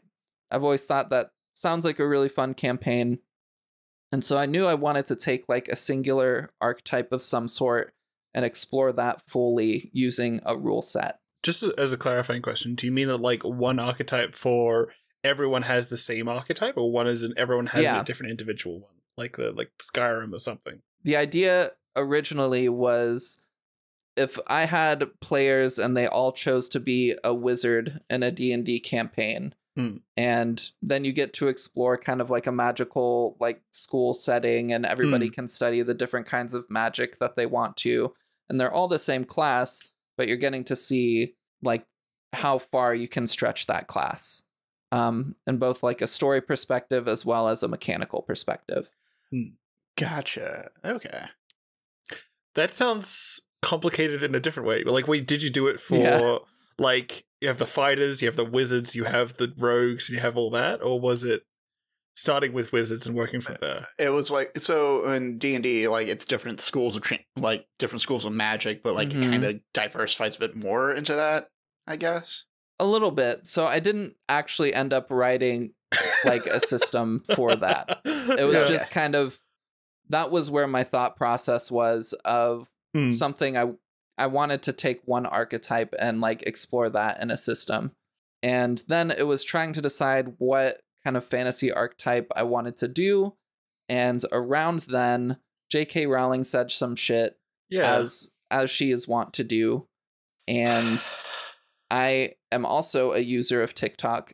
And around that time, I was falling heavily on queer Harry Potter TikTok, where people were talking about their struggles with really loving this IP that they grew up with and that really helped them come into their own identity and accept themselves. And then the kind of jarringness of finding out the creator actually hates you. Um, and it's a really painful thing, and seeing those people really struggle with like, do I just have to completely renounce Harry Potter? Or like, how can I ethically still be a fan of this thing while denouncing the creator? And that's a conversation that's still like heavily happening now. Um, and it's a really difficult conversation because so many like pain so much pain and experience is involved um and as i was seeing this i was really just kind of struck by it and i grew up um i was the same age as the actors like Yeah. as i was growing up and so like the movies were a really cool thing for me to watch every year um and just kind of growing alongside this. It was important to me but it i didn't fully delve into it. Um, but as I was seeing this, I was like, I want to create a just very queer friendly world and game and story that people can come and use and create their own stories and experiences and put their energy into this and not have to worry about their like the creator of this project being Hmm. like transphobic or queerphobic or um, racist or any of those things. Hmm. Um, and I decided to take the concept of witches and really explore it using a TTRPG. And witches are kind of like a concept that has appeared in fantasy for such a long time, and there's so many different iterations. There's a lot you can do with it. And so it really, really worked out. Hmm. And I basically took um, some of the bones of the Final Fantasy system. There was some stuff where I was like, I like this and I can use this, and kind of migrated it over. And then there was a lot of stuff where I was like, I can't really do anything with this. All the Witches is definitely its own thing, and it's incredibly distinct from the Final Fantasy system that I wrote. But if somebody were to like look at the old Final Fantasy document I have, there would be some things where you would recognize, oh, okay, I can see like the connection. Yeah. Um, Mhm. It's also worth noticing, like when we were talking about, um, like the things you've been checking out, that they're uh, the, like the the inspirations is that you have been checking out a lot of like different kinds of like witch media and this kind of thing. Yeah. Which ha- Hadley There's a lot of like kind of magic school things, and so like, is is there any like like other things that sort of like came into this, like? Like I'm, I'm like I'm particularly curious. Like, what was like tabletop RPGs that influenced like the the Final Fantasy hack that you came up with first? Like, was it just like looking at D and D and Pathfinder, or was there like other things you were checking out at the time? there were some systems that I took some inspiration from. Um, it was a D20 based system, so obviously you're going to have comparisons to Dungeons and Dragons and Yeah. Pathfinder. There was a system that um, somebody that I knew wrote that has kind of competing D20 roles, like in combat and in skill checks and stuff, Mhm. where like the attacker and the defender both roll. And when I played that and tested that system, it added for some really intense moments and it really helped me to stay engaged in combats where Yeah. each round is like an hour long Yep. and you have like one turn and then you're not doing anything. Yeah. When you're rolling for defense, it really helps you keep kind of engaged and interested. Hmm. Um, and that really influenced the Final Fantasy system, and that kind of made its way into all the witches as well. There were a few things that I pulled from other kind of like really small systems um, for the Final Fantasy TTRPG, but it was largely like took inspiration from Dungeons and Dragons and then Hmm. just kind of original ideas I had. Yeah. Yeah. Um, I was gonna say because like this game uh is described as a deck builder, and you know when I I think of deck builders, I think of Dungeons and Dragons. yeah, Oh, like, absolutely. yeah, absolutely. but like I, I think of deck builders being games such as like you know basic ones from board games like Spirit Islands DC deck builder where you're building a very very strong deck in order to accomplish an objective or like Slay the Spire yeah. or uh one step from Eden stuff like that that to me is like a deck builder because you're building a deck actively by using a deck builder is it like playing with a deck of 52 cards or does it come with like a series of cards where you can build up your character and like Hmm. write in the moves So basically, the deck building aspect of all the witches has been really hard to figure out throughout the creation of the system. Hmm. And there was actually a period of like a couple of months where when I advertised all the witches, I actually took out language about the deck building element because I was like, I'm not sure that I can get this to fit. Because when it comes to any sort of game mechanic, I want it to be balanced with the rest of the system, balanced with the Lord of lore of the world, and not a distraction. I Mm. want it to be something that kind of actively like helps everything come together. And as I was thinking about ways to kind of incorporate deck building into a TTRPG system, my brain went to okay, you can have cards represent different spells, and then you can only play the spell when you have that card.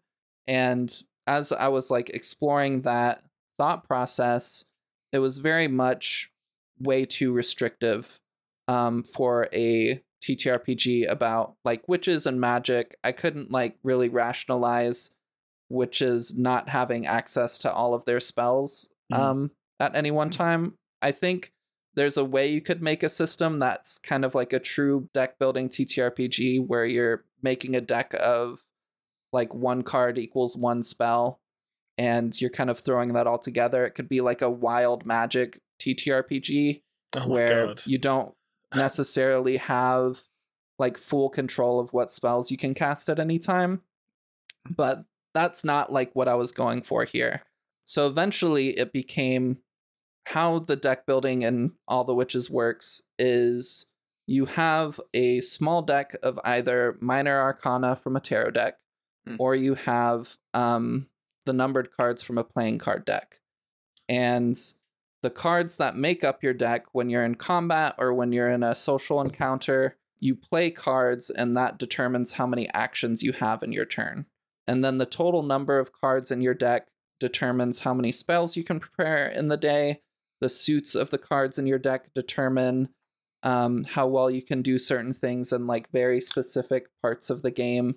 And I wanted something that just kind of went alongside and supported the concept of like rolling dice and kind of turns and everything, but didn't hinder you in what you were able to do. Okay. Okay.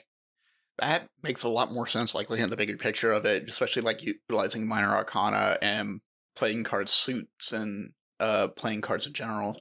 Like a Mhm. nice little mix too. And I guess like you'll also be able to kind of like to differentiate the feel of it just because, you know, tarot cards are a little bit longer versus a regular deck of playing cards. Yeah. So I saw this on Twitter. I think a cou- uh to this morning actually, but I think yesterday you had your very first play test of the system. Um, do you mind if I ask a little bit about that and just kind of ask uh how you know the first playtest went? Anything unexpected that came up that caught you off guard? Totally. Yeah, absolutely. Um so it wasn't the ver- first playtest of the system. It was it was the start of a it was the start of a new playtest group. Hmm. Ah, I've playtested the system little bits over the past like 4 to 6 months. Um Yeah. testing kind of certain portions of the game like back in October we had a couple play tests where we didn't have the deck building mechanics. I was just kind of testing the dice and everything, um, just to see what adjustments needed to be made. And then this set of play tests that I'm currently doing is the first one to incorporate decks and a couple other things. Um, one of the playtest groups that I'm doing is kind of to test a sport that I made up. Um, and, then- and the others are more kind of classical adventures. One's like a short term group, and they're playtesting um, basically combat and staff crafting. And then the other one is a long term playtest group that we had the first session of that on Friday. And the goal of that is to kind of explore a bunch of different things. Um, but yeah, both groups went really, really well. Uh, the main adjustment I made to the rules from playtesting them is um, so rather than having like spell slots or anything um, to cast your spells, instead you have basically, I mean, I think I listened to an earlier podcast of yours and you were talking about Final Fantasy and JRPGs. So I Mhm. imagine you're both familiar. Ru- Ryutama, I Um, think. Was Ryutama, someone? yeah, yeah, I think yeah, yeah. Ryutama Ether Yeah. was another one that we talked about that day as well. I think. Mm-hmm. Great memory. So We we talk about it a lot. It's like comes up a whole bunch for some reason, but yeah. Okay. So this has um, a magical energy system, or you might recognize it as like MP or mana, Yeah. where you have a total amount of magical energy, and every time you cast a spell, um, spells cost different amounts, and Mhm. it subtracts from your total. The thing I changed was you one of your attributes is endurance, and endurance affects a number of different things. But one of the things it affects is um, on your turn, you would recover an, an amount of magical energy equal to your endurance rank, Mhm. um, which most people had like anywhere from one to three endurance. And so every turn they would get back like one to three magical energy, which when you're using like three to five per spell, it can take a while to kind of recoup. And at the very beginning of the game, you don't have much max magical energy anyway. Um, so what I changed was rather than it being a flat number, I changed it to each turn you roll a number of d4 equal to your endurance rank. Yeah. Um, just that way, it's a bit more interactive. It's a bit more fun. It helps you remember to kind of do that because you're actually doing something rather than it just being an automatic process. And I think it was a good change. do you pick, do you add them together or do you take the highest? You add them together. Okay. All right. That's Yeah. wild. So it's a difference between two and like eight, theoretically. Yeah. I like that. I like that a lot. Theoretically. That sounds like a, mag- a wild magic surge to me. So You're gonna have that one player who keeps rolling just two the entire session. yeah. yeah. Oh my god. But then with kind of the sessions uh, that are happening right now, and I'm, I'm expecting we're exploring combat a lot more. hmm um, and I'll probably make a few minor adjustments to like action costs or like Yeah. movement or various other things. And Just quickly, is there is there a strong division between like like like combat and and regular play? Like, is it a thing that you use like spells and stuff in combat and that sort of thing, and then outside of combat, it is it is different, or like how how how do you divide between those? so combat and I'll say encounters in general because you Yeah. can also have social encounters. Hmm. But uh, the difference between in encounters and out of encounter stuff is basically in encounters you use your deck. Um, Yeah. And out of encounters, you don't really have to worry about your deck. Oh, great. um you still have to track your magical energy Mhm. and like the way i've flavored it is magical energy is closely related to like adrenaline and so Adrenaline from which game? Oh, from from Final Fantasy. No just Okay. adrenaline in general when Okay. like combat is happening or something Oh, yeah, your yeah. adrenaline is higher and that's what kind of like causes you to be able to recover magical energy Okay. Um, so out of combat, if you rest for like a number of minutes, you can get some magical energy back, but you have to be a little bit more careful about how much you're casting spells out of combat.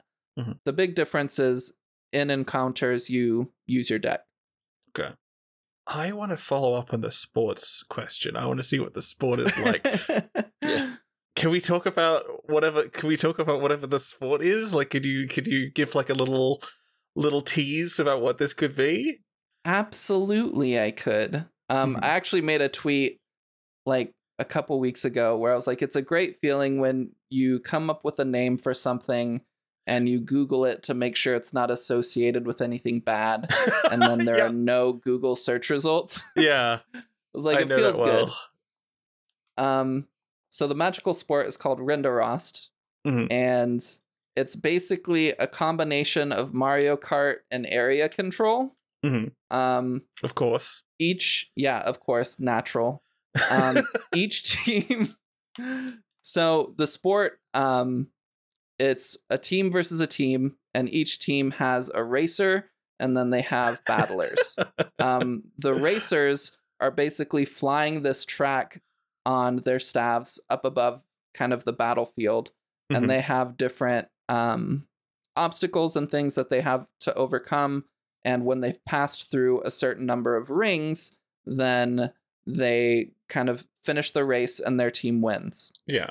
Um, on the ground however the rest of their team which is normally three other players um, are doing this battle of area control um, on the ground there are kind of glyphs hanging around think of them as like mario kart boxes Okay. where you can grab a glyph. It has different effects where you can use it to screw over the other team um, or gain like more powerful abilities. Hmm. And in the center of the arena, there's basically another glyph where if it's activated, it resets the uh, racers and Mhm. it changes kind of the racing ground. So it could be Oh, There's Okay. like um at the very beginning it's just very much a normal racing ground, but once it's reset, uh you basically draw one of the major arcana and it determines what kind of um racing track it changes into. So it could turn Oh. into like a very mountainous region. It could turn into kind of like this very beachy, like um watery vibe. Then there's And- the, the Rainbow Road. Then there's Rainbow Road, Rainbow Road's there. Bowser's Castle, Bowser's Castle, you the know, horror, you, you know the all one with of the them. ghost. Big Shell You from know. uh, Metal Gear Solid 2, Final Destination from Yeah. Smash. Yeah.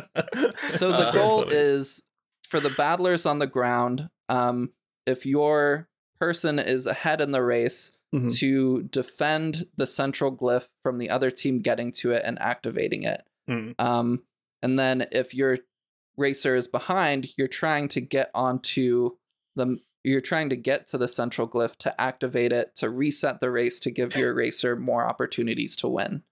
Um, and it's just I'm currently trying to like balance it out, and that's what this playtest is to Yeah. like determine. But I think it's a fun little thing, and I think it could potentially be a lot of fun for players if I get it right. I could imagine that just being like an entire focus for a campaign. It's just as like well. Paya or something. That's And- that's the idea. You could just have like a campaign where you're playing um Rindaros players and you're going through this league. I've thought about a fun way to market all the witches in the Kickstarter, um, or even the just the game in general between the Kickstarter and the eventual release is to invite various like Twitch streamers to make teams. Oh and my god. Then we'll have like a tournament. And Fuck, whoever wins good. the tournament uh like wins some sort of like cool prize. Emma, But- I need you to understand how much I'm gripping my desk right now because of how cool an idea that is. the desk splinters. it's something I really want to do, but like like many people, um, my mental health is not always the best, and so I don't want to like promise something and then my mental health gets bad and I just Yeah. can't fulfill it. it sounds like also you do huge things. Like it seems like like the first thing I came up with is probably like not like whatever rule system was probably like a one page RPG. I didn't like immediately jump to like the 100 page of like a D&D like or whatever. And so Yeah. it's it's it's the classic thing that we've we've heard like probably like a, dozen times before where you just like I got to make so much stuff. You got to make you got to produce so much stuff all the time Mm-hmm.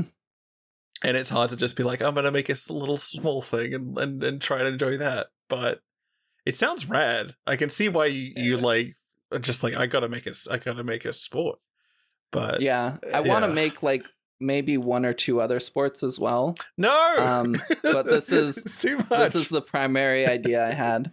yeah So my thinking, I totally understand the "it's too much" mentality. yeah that's incredibly valid.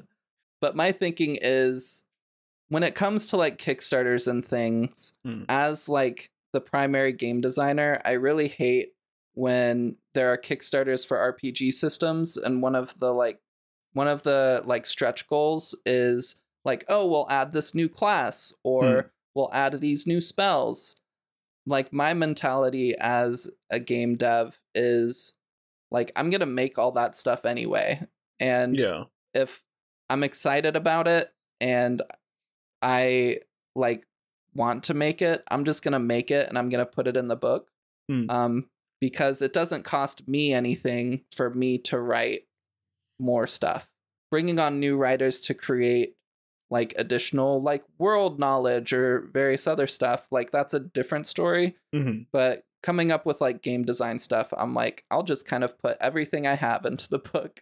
okay Um, so so is it is it like like again rough plans nothing finalized the campaign isn't started yet um but like is is like your your idea that um is this going to be a stretch goal or this is going to be like in the rules like no, the- this is in the game. Okay. Yeah. Yeah. One of the stretch goals is is Rindarost focused, and Hmm. basically it's just um to create like battle maps for the different like tr- race tracks, like just beautiful, highly Oh, detailed no. like battle maps for them. It's so Um, much. You have how many how many individual battle maps do you have?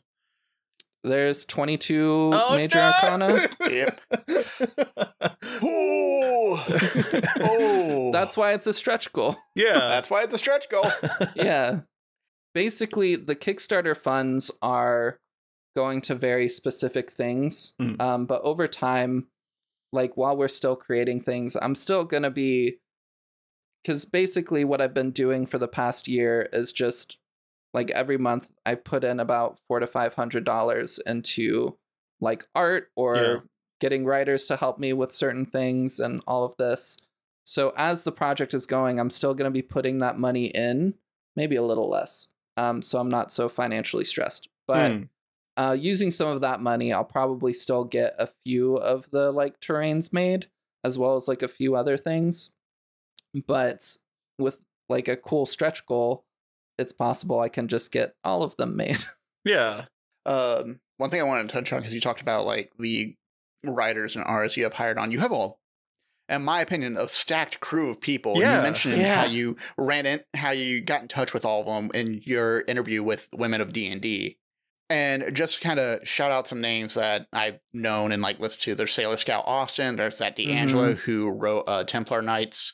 Uh, you Mhm. have Brutal Dan, who is a game designer. You have Nala Wu, uh, Solfus Volvit, uh, Lynn and Meyer as a world builder, Lady Mia, Rue, of course, who we talked about earlier, by Francita.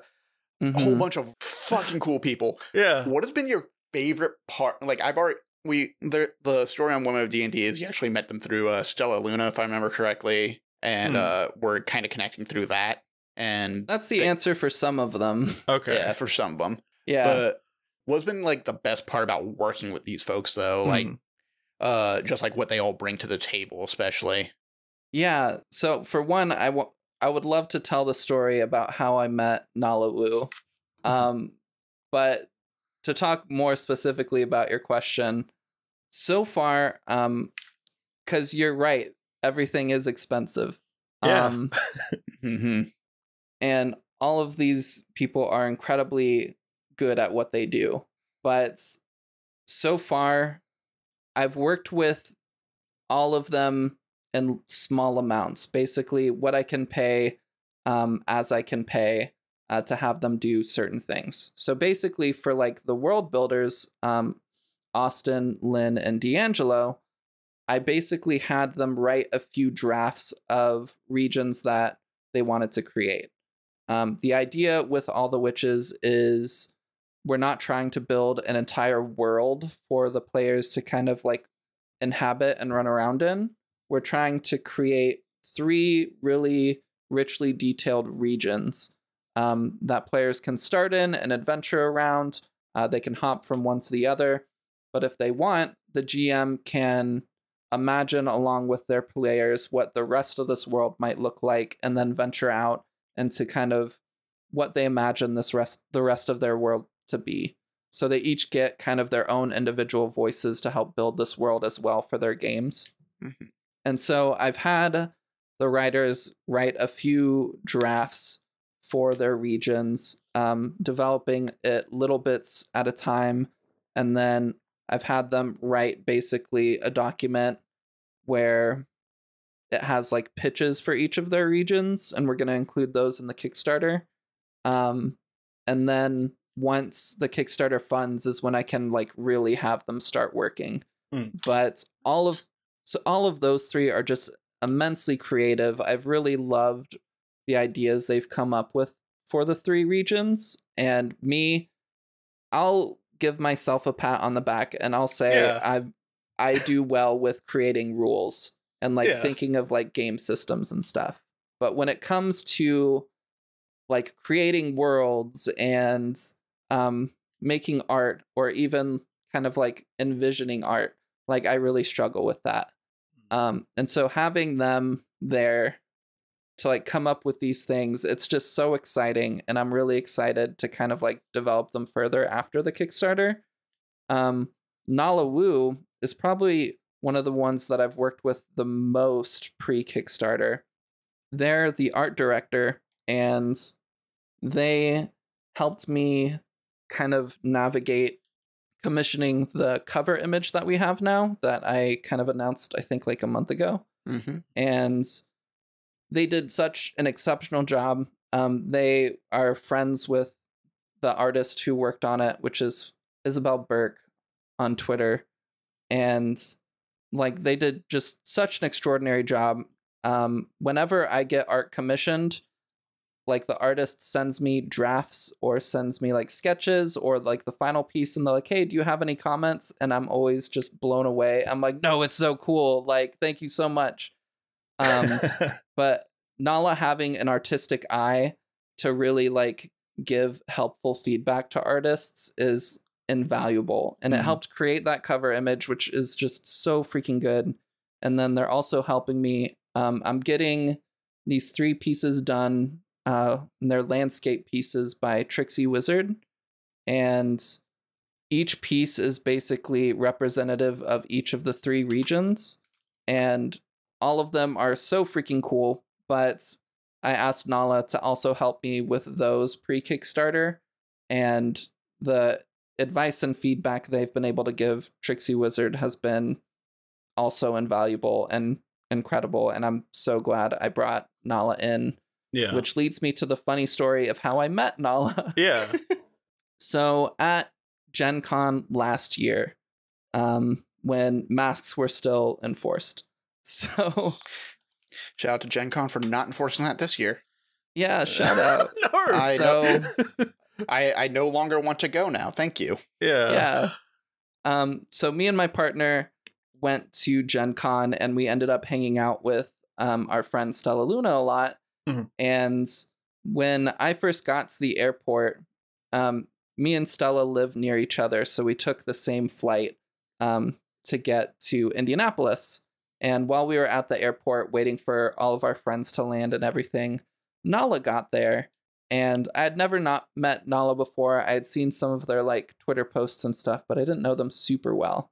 And we ended up hanging out, and I've never been roasted harder by a person than I was by Nala. Why? Um, so we were at the airport for the audience. I am a uh, light-skinned folk, um, also no- known as just a white person.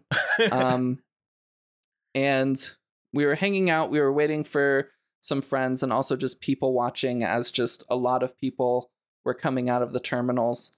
And Stella was like, "I wonder how many of these people are here for Gen Con." And Nala just immediately was like, just look for all the white people with messenger bags. And I just like slowly looked down at my messenger bag resting across my shoulders. And I was like, I have never been so accurately called out in my life. Um, and it was amazing. Um, after that, Nala ended up injuring their ankle really bad at Gen Con, like basically the first night, um, and was it in a wheelchair the rest of the time. Um, and so me and my partner didn't have a whole lot to do during Gen Con during the day. So we ended up helping Nala a lot, just kind of pushing around their wheelchair, showing them around the con floor and everything. And it was really cool to just, I mean, it was totally terrible that they got injured. Hmm. Um, but it was cool to get to know them and just get to hang out with them so much because they're such a fucking cool person. Hmm. Um, and then after all of that, I was recognizing I need help with art direction for this because I'm not good enough for this. And I was like, I know Nala, but I don't want to bother Nala. Hmm. But eventually I reached out and they were extremely happy um, to work with me. And they're amazing. And I'm very grateful to have them.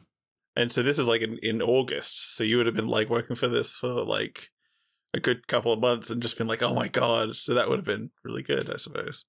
at the time I had one piece that um, has kind of turned into a promotional image for anybody listening to the podcast. It's the image of a witch kind of standing in front of this large tree spirit in a forest. That's done by Carson Druitt on Twitter, who's incredible. And that was like the first major piece I got done. And then all of the other art that I was getting done at the time was by this Argentinian artist called Maruchima, mm-hmm. who is incredible. Their art style is much more kind of like anime, but it has like a realism and a really cool beauty to it. Yeah. And I was like, I'm just looking for to get kind of pictures done of characters representing the 10 different magical disciplines and all the witches. Hmm. And so I saw a piece that they did where it was a commission of, oh gosh, Rapunzel from Tangled. Mhm. And it was extremely well done. And I looked to see if this artist did commissions, and they did, but they severely undervalue themselves. Yeah. If you've seen kind of the character images I've gotten done for all the witches, They're intricate. Like- Mhm. they're very intricate. They're really well done. Yeah. Maru typically and tried to charge me um just thirty dollars for each oh one of my god. And I was like, absolutely not. Um, I was like, please let me pay you more. Yeah. So for some of them, I ended up paying a hundred dollars per piece, and Mhm. then I was constantly like, please raise your prices. you Yeah. deserve so much more. yeah. And then she raised her prices, and it's a little bit better, but it's I feel like she's still really undervaluing herself, which makes sense. I think she's like 19 or 20. She's really young. Uh, Yeah. yeah. So when she raised her prices, I was like, since you raised your prices, I'd like to pay you more per piece. Mm, And now I pay her 180 per piece. that's good. Um Hmm. but yeah. So I just got really lucky finding her and she's been incredible incredible to work with. And I've had a friend of mine, Nina Wolverina, doing like concept art sketches for each kind of character. Hmm. Uh, and then I'll send that to Maru um, because Maru speaks English, um, but her primary language is Spanish. Hmm. And I never know like how much English she like super knows. So when it came to like trying to describe a character in detail, I didn't want anything to like get lost. yeah. So I just kind of pay my friend to do little sketches and then I'll send that to Maru.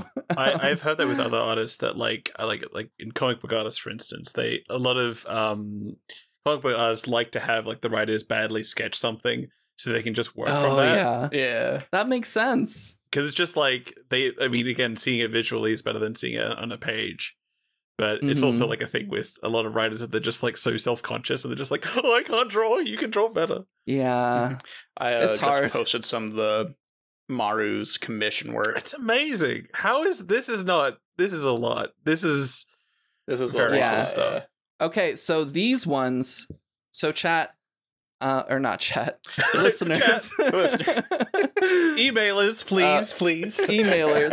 So, um, Cole just brought up some pictures that Maru does, and this is her sketch style. Hmm. Um, and the second one you linked of this kind of white-haired girl with red tattoos is a character is like my D and D OC, Oh, really? and Oh, yeah, of yeah, course. Mhm. I I commissioned this um just to like test working with Maru and see how it went and just just everything.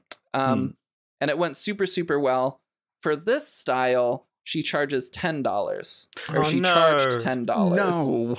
And even then I was like please let me pay you more. Yeah. Um, and so she did this, and then I was like, hey, I'm writing this game and I'm looking for an artist to like do these characters. I was like, I happily will pay you um a hundred dollars per piece for yeah. like this kind of style you do where you're asking for thirty dollars. Yeah. Um and I was like, if you're interested, I'd love to work with you. If not, I totally understand. And she was like, no, I'd love to. And yeah, she's freaking incredible. Highly, Hmm. highly recommend working with her. Um, if she opens up her commissions. Yeah. It's if you if you want to have a follow, it's uh at Maruchima, which is M A R U C H I M A A. Um, if you want to follow. Mm. And I also like want to like double down. Like, um, I've I've commissioned an artist for uh, one of my games, and it is it is the best feeling being like, one seeing the art and doing that, but also just like not doing AI and just having the satisfaction of just like paying someone for making incredibly good stuff. Yeah. And it's it's incredible. Like this stuff is this is amazing, and it's like it's you know it's it's a rampant thing in this in this modern age where everyone's like under undercharging for all these things and so yes the uh, the official line i guess from from inside the table is you should charge more for everything you do and it's yeah. it's great so Mhm. shout outs hmm Absolutely. And if I may be so bold to say on your podcast, uh, Yes. fuck AI art. yeah Fuck AI. absolutely I've said this since day one. Fuck AI art. yeah Actually, that's like a partial lie. I was like down for the concept artist idea, but it's just like because like it's it helps visualize stuff, but at the same time, like just make a fucking Pinterest board. Just fucking make a Pinterest board. i don't know I kind of need to roast one of my friends because uh he is making Shout a board out. game. what's the Yeah. name Where I live. yeah, roast them. They they're using AI art more to make a proof of concept for their board Mm. game. It's a uh it's uh I don't actually shut him out. I might get him in trouble. Okay. But, uh, basically they were just like, hey, we just need this for placeholder art just to show how the game works and what we would like to see. This will never be the final product. I'm like staring at him like, you better be sure of that motherfucker. yeah, yeah. Like my my fiance right next to him, like, please don't. We just had a whole rant about this. Please don't. Mm. yeah. like- I mean, I always point out that like it, it there's there's royalty free out art out there which has like permission for people to use in this kind of way, um, Mm, yeah. and it isn't stealing from from people who haven't consented to their art Yeah. being used in AI projects. So yeah. Honestly, ain't there like a museum where you can like download pieces Yeah. for free for use? Or Yeah. like do do what Briar, Briar Sovereign does and just puts a crocodile for an image that you need. Yeah, Yeah.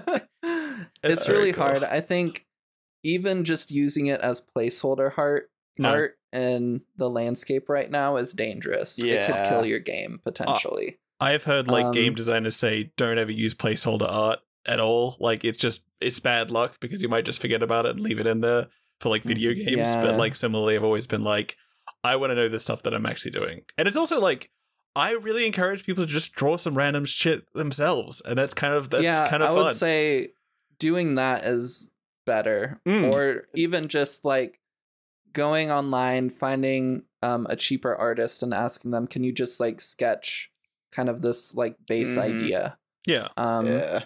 because then it's not costing you much money. You're helping an artist, and like a just simple sketch can go a long way, and like it won't take them probably too much time, and it'll be cheap. Yeah. yeah.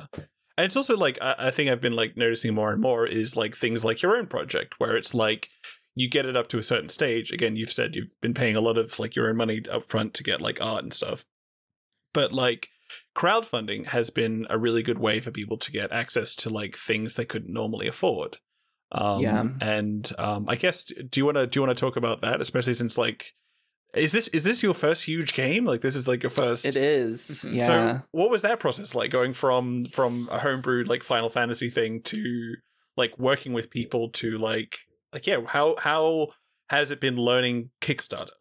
And and so? Terrifying. yeah. Um, so that's part of why um, I surrounded myself with very good industry industry professionals who knew what they were doing. Yeah. Um, because I was like, I've got this game idea. Um, I think it's a very solid game idea, and I'm getting a lot of really good feedback Mm. about it. Um, there's a lot of interest, and I know that I do not have the knowledge um, or the expertise to do certain things or to track certain things. Um, which is why I've brought in all of these people Yeah. uh, Yeah. because I know they can and they can help me turn this into something like really like beautiful and good. Yeah. Um, I'm like the ideas person, and then Yeah. they're all helping me with the details. Luckily, after I left kind of the toxic YouTube group that I talked mentioned briefly earlier, Hmm. um, I fell into Stella Luna's Twitch chat, and Stella is an incredibly well respected person uh, in the TTRPG community. Um, or at least the side of the TTRPG community that we're on, Mhm. um, and in the AP field. And like they put out a tweet back then saying like, "Hey, game designers, if you're working on a game and you would like to be paid to playtest it, like on stream, like I'm doing a marathon," Mhm. and that was around when I was testing the Final Fantasy system, and Yeah. so I was like, "Hey, I'm writing this thing," and she was like, "Oh, I love Final Fantasy 14. This sounds really cool." And we ended up like talking a good bit, and I didn't get fit into that marathon, but later on she reached out and was like, "Hey, would you be interested in just doing like a one shot on a Thursday?" I was like, Mm. "Absolutely." So, um, connecting with them there, and then joining their community, and then um, I was going through a move. Funny story. I was going through a move where I was just kind of moving from an apartment to a house in DC um, because that's where I live. And as I was talking about it, Stella mentioned that uh, they lived nearby and they would come help me move. Hmm. So we knew each other for like two months at this point, and then they came and helped me move. And, like since then, we've been like good friends, and they've really helped me like navigate the TTRPG sphere yeah. um, and help connect me with really incredible people. And uh, I would definitely not be where I am today um, making this if it wasn't for Stella. yeah. And I'm incredibly grateful. But yeah, they helped connect me to all these wonderful people and get me to this position, and it's great. It's it sounds really good because like so often with with a lot of like I don't know, it's I think it could be just the thing of being a writer is like you often feel like you have to work you have to do every little part of it and it's so nice to hear like all right uh, art is very difficult i'll let that sort of i'll delegate to this to this you bring in editors and other people to like work with as a sort of like little community and then like Yeah. That sounds that sounds so much easier than like some of the other ones i've heard about it's really nice being able to have people help with these different parts of the book. In the end of the at the end of the day, it would cost a lot to hire people to do every single part of the book, yeah um, except the game design. Like even just kind of writing, putting the words together, writing and explaining the rules. I'm gonna Yeah. have like editors look over it and help me with it, but a large portion of the book I'm gonna write myself because, like I said earlier, I don't have to pay myself, and that's less money coming out of the Kickstarter budget that I can put towards paying these other incredible people to do their thing. yeah Which a lot of people will probably say you need to be sure to pay yourself, but yes I was gonna. I i was, was gonna, gonna say, say that, yeah. and I I agree, Hmm. but this is my first TTRPG project that I'm putting out into the world. There's Hmm. three that I want to make. Um, and then you're done the others I will probably try to pay myself. But Yeah. for this first one, I'm like making a name for myself a bit, Hmm. um, showing that people can trust me to create good things. Hmm. And I'm gonna get paid off of sales of the product after the Kickstarter. yeah So I'm I'm okay not paying myself out of the Kickstarter um for like my first project. And that's controversial, I understand. Yeah. I'm like, especially because you would just like make sure everyone gets paid. Everyone's undervaluing themselves, but I I, I can see the value in it. I'm about to be like, you're part of that same group of people. Yeah. Like, I know. I know. It's it's But always I like just you, you fight for other people, and you're just like, oh, for not me. I I also Yeah. feel that. So yeah, I'm I'm not Wizards of the Coast or Paizo. the wizard never gets paid either. yeah. My goal is not to make a bunch of money uh, off of this project. My goal is to make something cool that make people happy. Mhm. Um, and if that means that I put money into it and I never see that money come out, I am more than happy with Yeah. that. Um, I just want to make something that helps people create memories with their friends and hopefully helps them discover themselves. I like that. That's a that's a good phrase, and like I, it reminds me of like the consistent thing I saw on like the tabletop, eh, specifically the indie space for like the longest time Mm-hmm. Hmm. of just like you know everyone in the tabletop community all have the same ten dollar bill. They just keep passing it around to each other. Yeah. Also, the furry community. I've heard the same thing about that. That But- that makes sense. Yeah, But um, but it's like a hundred dollar bill. So Yeah. yeah, Yeah, a no. bit more. Yeah. yeah, the furries actually have like a quarter of a million that they yeah. uh, just trade hands all the time. they rule the world. The furry community is actually a money laundering scheme. yeah, There's a lot of money in the furry community. yeah. I got questions. Yeah, no, I still love that. Like, if, if there's like a subsect of like if three to five people take the same day off in the furry community, the internet shuts down. yeah. um, but uh, what I was gonna say earlier is uh, it's always really fascinating to me how like the tabletop community circles just kind of overlap and blend and merge Yeah. into each other. Because like I know for Marley and I, we started out in the same kind of charity group, listened to the same podcast. Hmm. And then kind of grew out from there. I went one direction and he went another direction, and we kind of met back up in the middle. Where like I keep running into podcasters and actual plays and start watching shows, sometimes getting asked to sign up or moderate and do this and that. Marley Mhm. writes for more projects, starts doing editing, play testing, and it just kind of keeps expanding out from there. And then, you know, all of a sudden Yeah. you realize you're like three steps away from someone who made the like a like a two and a half million dollar worthwhile tabletop RPG Yeah. that's become the next big thing. Yeah. Oh man, and it's extremely weird. Like there was uh, a short while ago, we had an interview with uh, Austin Ramsay who did who did Beam Saber, and like Austin Ramsay was a member of the same like uh, uh, Discord channel that we were we uh, me and Cole met in, and it's just like it's Mhm. so strange. It's so strange that it's just like it's someone Yeah. that I've seen like chat about like things like game design stuff and and. It's great. It's a it's a very strange community. It's kind of like it's small, but it's also huge, and so it's it's very weird and spread Yeah. out. Because like, you know, Yeah. we have him who made a Forged in the Dark game talking to people about mechs when back when Friends at the Table did counterweight.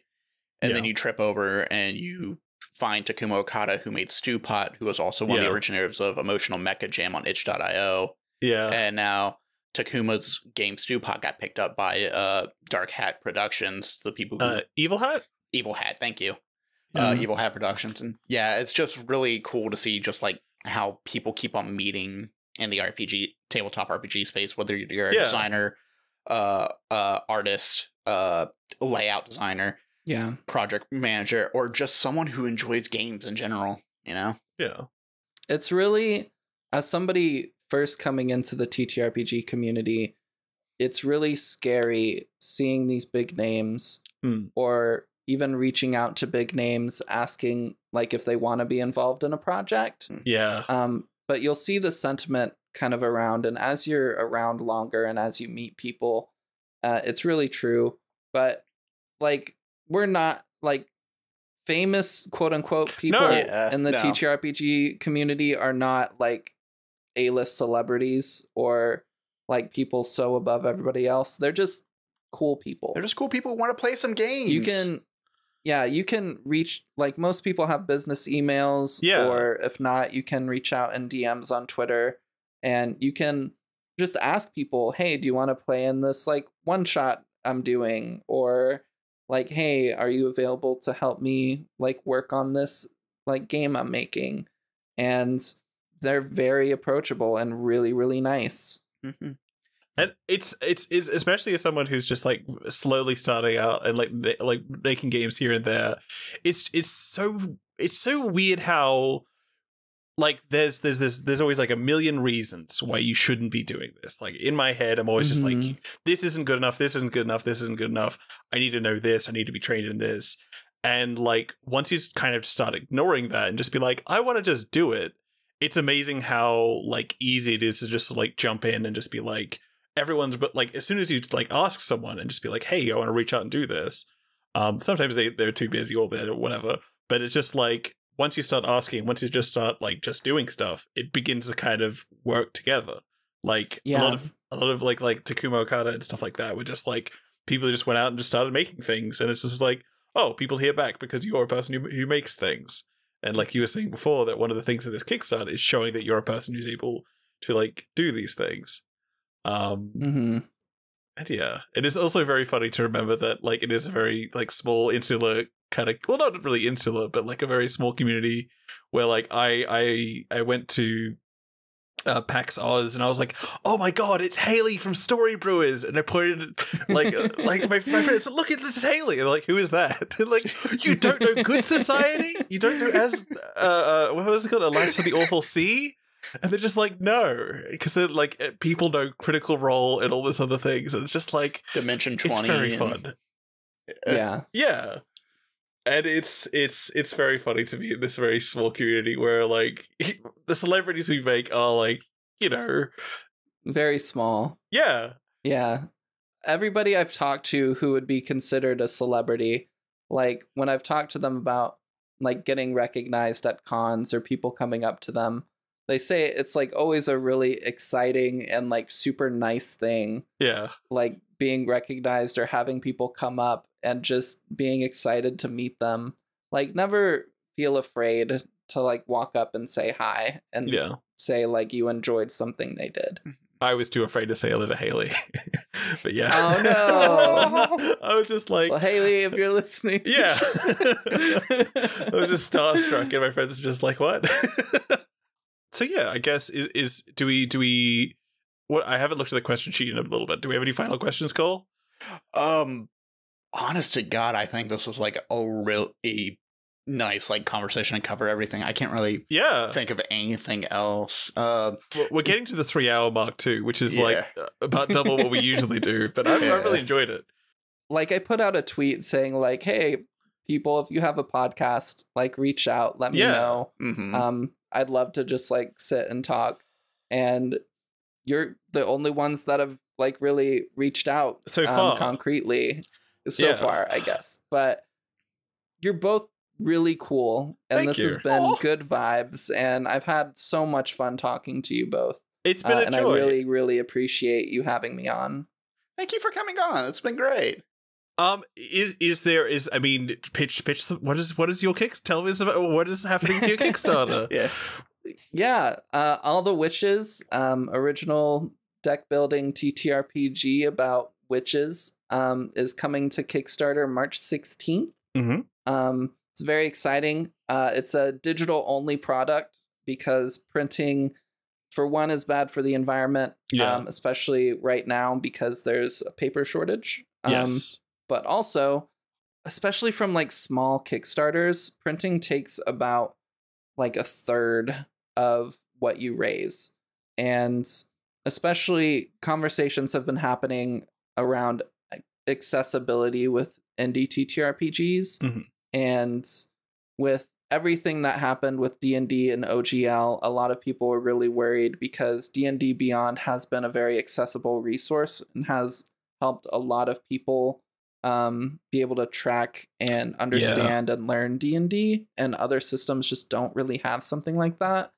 Um, so rather than using a third of what we raise to go towards printing, um, I'm really wanting to just do a fully digital release where we can really um, make our game like very accessible and uh, friendly to a bunch of different people who learn different ways. Um, so we have a lot of stuff that we're going to be including and doing with the money, and uh, it would mean a lot if you followed us on Twitter at all the witches underscore or followed our Kickstarter um, to learn more. All right, that sounds really cool, and it's Yeah. it's really interesting with the the paperless thing because like I'm a person who lives in Australia, and I'm just like if I want to get a physical copy of anything, it's going to cost me another like fifty dollars or something hmm in Yeah. postage. So I'm just like I'm never going to do that, and I like PDFs; they're much more e- easy to work with. Oh, yeah. Um, Yeah, Easy to find your place in the the page as Oh, well yeah. too, just like because of the bookmarks and such. And you know, sometimes you can just have it translate into like a uh, like a text to speech, so it can read it out to you if you hmm. need to. there's a lot you can do with digital releases, and I'm hoping. I mean, we're not a large Kickstarter by any means, but um, especially with so many large releases that are going to be happening coming up, um, I'm hoping to show the community at large what you can do Mm. um, with Kickstarters to really make them accessible or to really add a lot of digital value to what you're making. Um, so I guess we'll close up with shout outs, which I mean, there's one really clear one, but uh, what else would, would people like to sort of shout out as we as we as we close up? Uh, Cole, I know you've been involved with something in particular. Yeah, yeah. So the mega actual play uh, I'm involved in, we actually just released a preview vi- video for Indiegogo, and it has the wonderful music made by uh, Devin, uh, Devin at Devin Decibel on Bandcamp and Twitter. Uh, it has a wonderful voiceover done as well, and kind of sets up everything. And it's basically like a nice little preview of what CollapseCon is going to be for the Hmm. Beam Saber actual play project that we're working on, getting ready to crowdfund for. And there's like art. Am I getting that right? There's like a bunch of like crew artists starting to appear. we have one of the first quads with art out. It is the 86. And, Mhm. um, oh God, someone mentioned the name earlier. I can't remember what the name is off the top of my head, but they're a fucking cool person. They do, uh, hold on. I can, Hold on, I'll scroll. I'll scroll. Just Yeah. keep pad, pad, pad. but yeah, no, uh, we, we're getting more art sent out now as well about it. It is going to be a very cool project about basically five different squads. Here we go. I found it. Uh, the art was by Uh, vehicle art by BF Fluter yeah, and Ben mu- Fluter. music. Yeah, and and map by by, by Dancy Nuru. Dancing Naru, who has made some of my favorite like physical art pieces around actual play. Yeah, Just like in general, uh, Annie does really fucking cool work. But it's Dancing Naru on Twitter, Yeah. and uh, that's right. I've never followed Sylvi, uh, Sylvi Bullet's uh, new Twitter before uh, they got banned. wait, what? Yeah, remember uh, Sylvi's old account got banned, and so she had to make a new one. Wait, I was I thought it was a con- in- continue anyway. This Yeah. doesn't matter. um, this is friends at the table nonsense. Um, I- I'd like to quickly shout out uh, on the topic of of of non physical coffees. I have a physical game in print. I I Hey. Yay!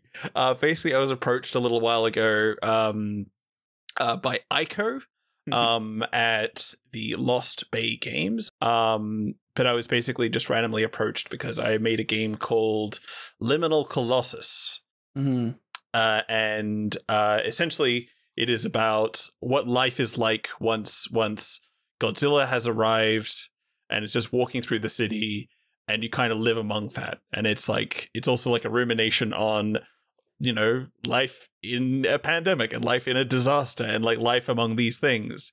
And it, it was designed to sort of like look at uh, games like you know the the the the cosmic horror games like uh, for instance liminal um liminal horror um and uh and more problematic things like call of cthulhu uh where you basically play as investigators who have shotguns and and stuff like that who go after and usually solve a mystery by um Shooting. by fighting people and shooting shooting the the frog people and stuff like that. And then this is more like okay what if you just lived in a city with these people? What if you know these things are no longer secret. These ne- things are no longer like hidden away. You can play as these things. Um what is it like living in this city? And so i have a bunch of things about like building up like infrastructure around living with this kaiju who's sort of moving around. Um like the various districts get destroyed. There's landmarks that you have to like kind of repair and take care of. And yeah it was just this like nine page rpg that was that's since been adapted for this into a, a, a systemless form so you can basically throw it into any game including d&d which i'm kind of curious i want to see what that is like even though i would never play but just like what if you just throw in like a kaiju into any city you're playing in? Um, I, I'm a big fan of like Blades in the Dark, for instance, and I would love a kaiju to appear in Blades in the Dark, and people deal with that. Mm. But yeah, and and so yes, so that's go- that's been uh, it's currently in pre-orders now. So if you go to at the Lost Bay uh, on Twitter, you should be able to find like various links um, about the Fear Bundle. Um, it's also worth shouting out there is a lot of incredible um, like one shots and mysteries and supplements for liminal horror and a bunch of other kind of horror games that I really like.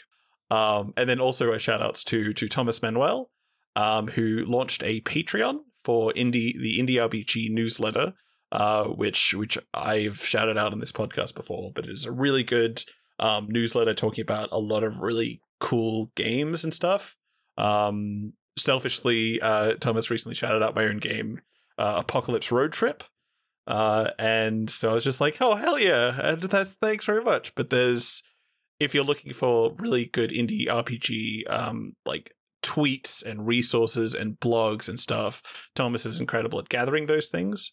Um, and uh, is also the uh the the co-host, I believe, of the Yes Indie'd, which is I N D I E apostrophe D, um, the Yes Indie'd podcast, uh, which which Thomas recently inherited, uh, according to a tweet. And so, if you go and look for Yes Indie'd on Patreon, you should be able to support uh, the Indie RPG news uh, newsletter and the Yes Indie'd podcast for some really good indie coverage. So, so shout out to Thomas, um, who once again is one of the funniest people I've ever played with in a playtest. Um, and yeah. Um, anything else, anybody? I have a horror movie podcast. Yes, yes, please talk about that. was in the questions. Um, tell me about it. Uh, yeah, I mean, it's just it was kind of a pandemic podcast. Me and some friends just wanted an excuse to watch horror movies and then talk about them, and we were Yeah. like, we might as well record. We don't take it super seriously. It's just a fun, chill time. If you like horror movie podcasts or horror movies, uh, and you want to give us a shot, um, we're Casual Obsession or Yeah. Casual Horror Pod on Twitter. Um, we're on like Spotify and everything else, and pretty easy to find. We've got a good number of episodes um, covering a lot of different kinds of horror movies. So feel free to check it out. I have a immediate bias for episode 31, Willy's Wonderland, because I watched that one. I still haven't that seen it. Oh my gosh, that was such a funny troll that I did. um, I forget what exactly happened, but um, for some reason or another, I didn't watch the episode, watch the movie, and I decided oh, to.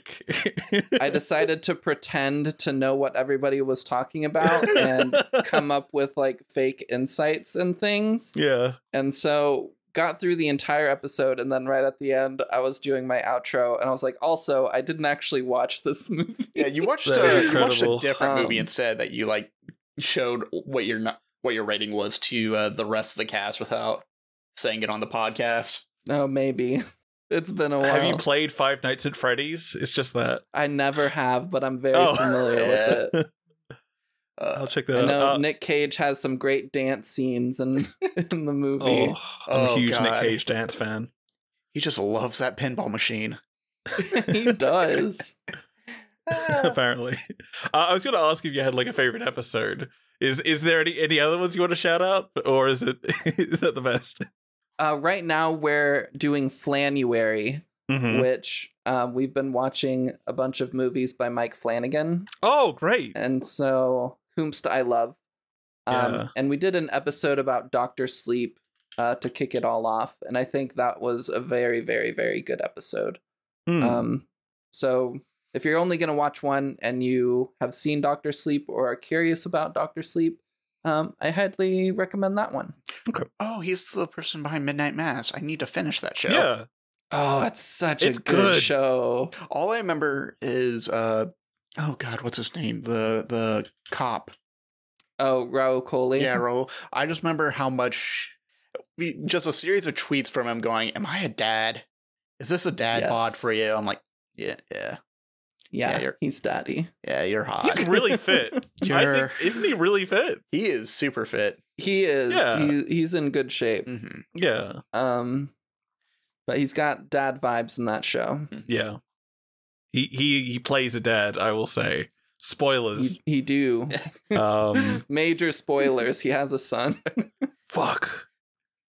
Spoilers to episode one. Um, but yeah, that's really cool. Especially as I think you're like you're moving on. t- uh, you haven't done um, what's it called, the Haunting of Hill House yet, which I I liked. I think I love Hill House and Bly Manor a lot. I haven't seen Bly Manor is the Um, one that I started watching, and I was just like, it felt different. So it's just like I'll I'll come back to this.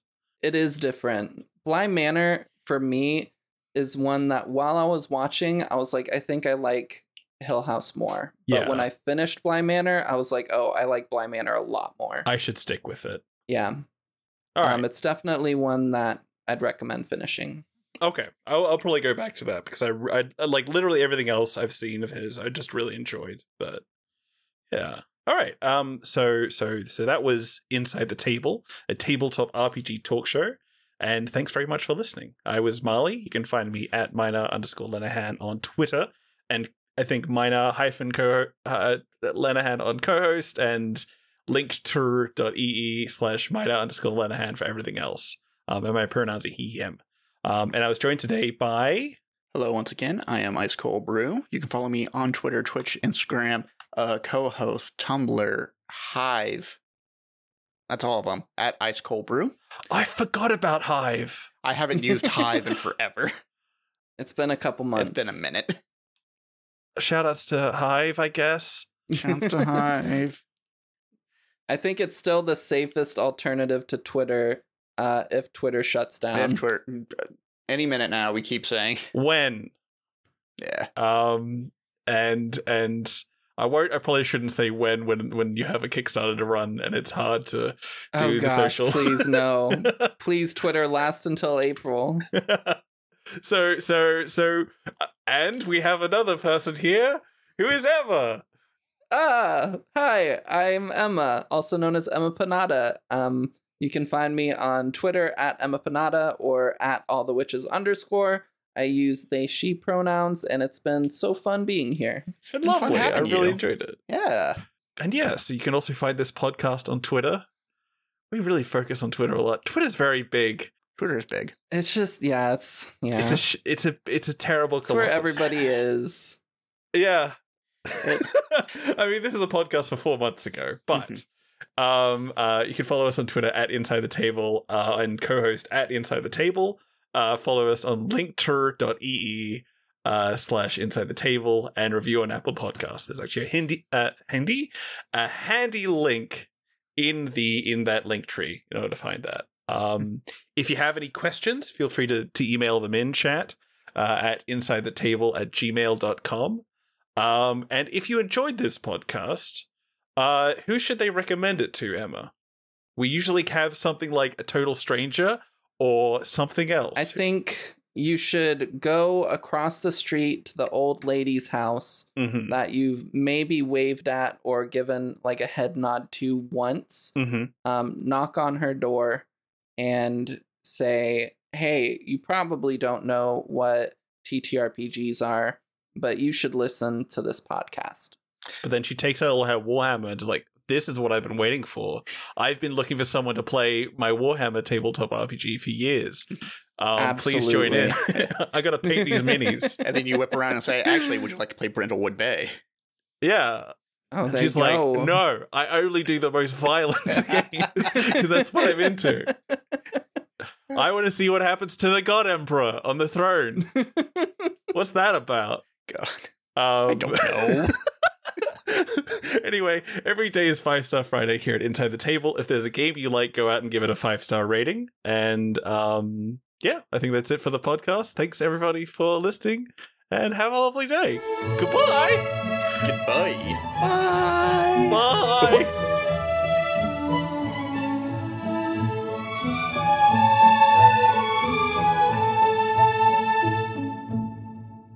um, and I'll record it back up Yeah. as well. But yeah, more or less, if you've like ever listened to a Waypoint Radio, how they put like little Yeah. extra bits at the end of the of the podcast, it's Mhm. basically what we do too. Yeah. But basically, the Waypoint Radio of tabletops. So it's no big deal. There you go. That's a big claim. I like it. Swing big. Hmm. Oh And we also the, the name is really funny because it's just like inside the actor's studio. It's like supposed to be very silly and pretentious, Mhm. but it's just inside the table, which is just very fun to say. I love that a Um, lot. Yeah. Shout out to early 2000s television show inside the actor's studio. Um. Ugh. Ugh, I'm gonna eat some toast. I'm gonna have Do that on it. mic. It doesn't have to be recorded. So nice. Live your truth. Live your truth. Mm. Let us Toast put our minds is together and important. see what life we can make for our children. Sitting bull. That's what are my you quote. saying? That's Oh, my quote oh, on Time oh. Dot is. That was so weird out of context. I'm like, I'm eating some toast. Like, let us let us prepare for our children or whatever the fuck. Uh, always like hearing Just Marley's just because uh, he's in the future, technically. Hmm. hmm yeah. I'm gonna try and work this easily into conversation. All right, which is, Marley, um, tell us about the future. Yeah, what does it look like? Well, you know, guys. Uh, to me, old age is always ten years older than I am. Bernard Brauch, ba- Baruch, Baruch, Baruch.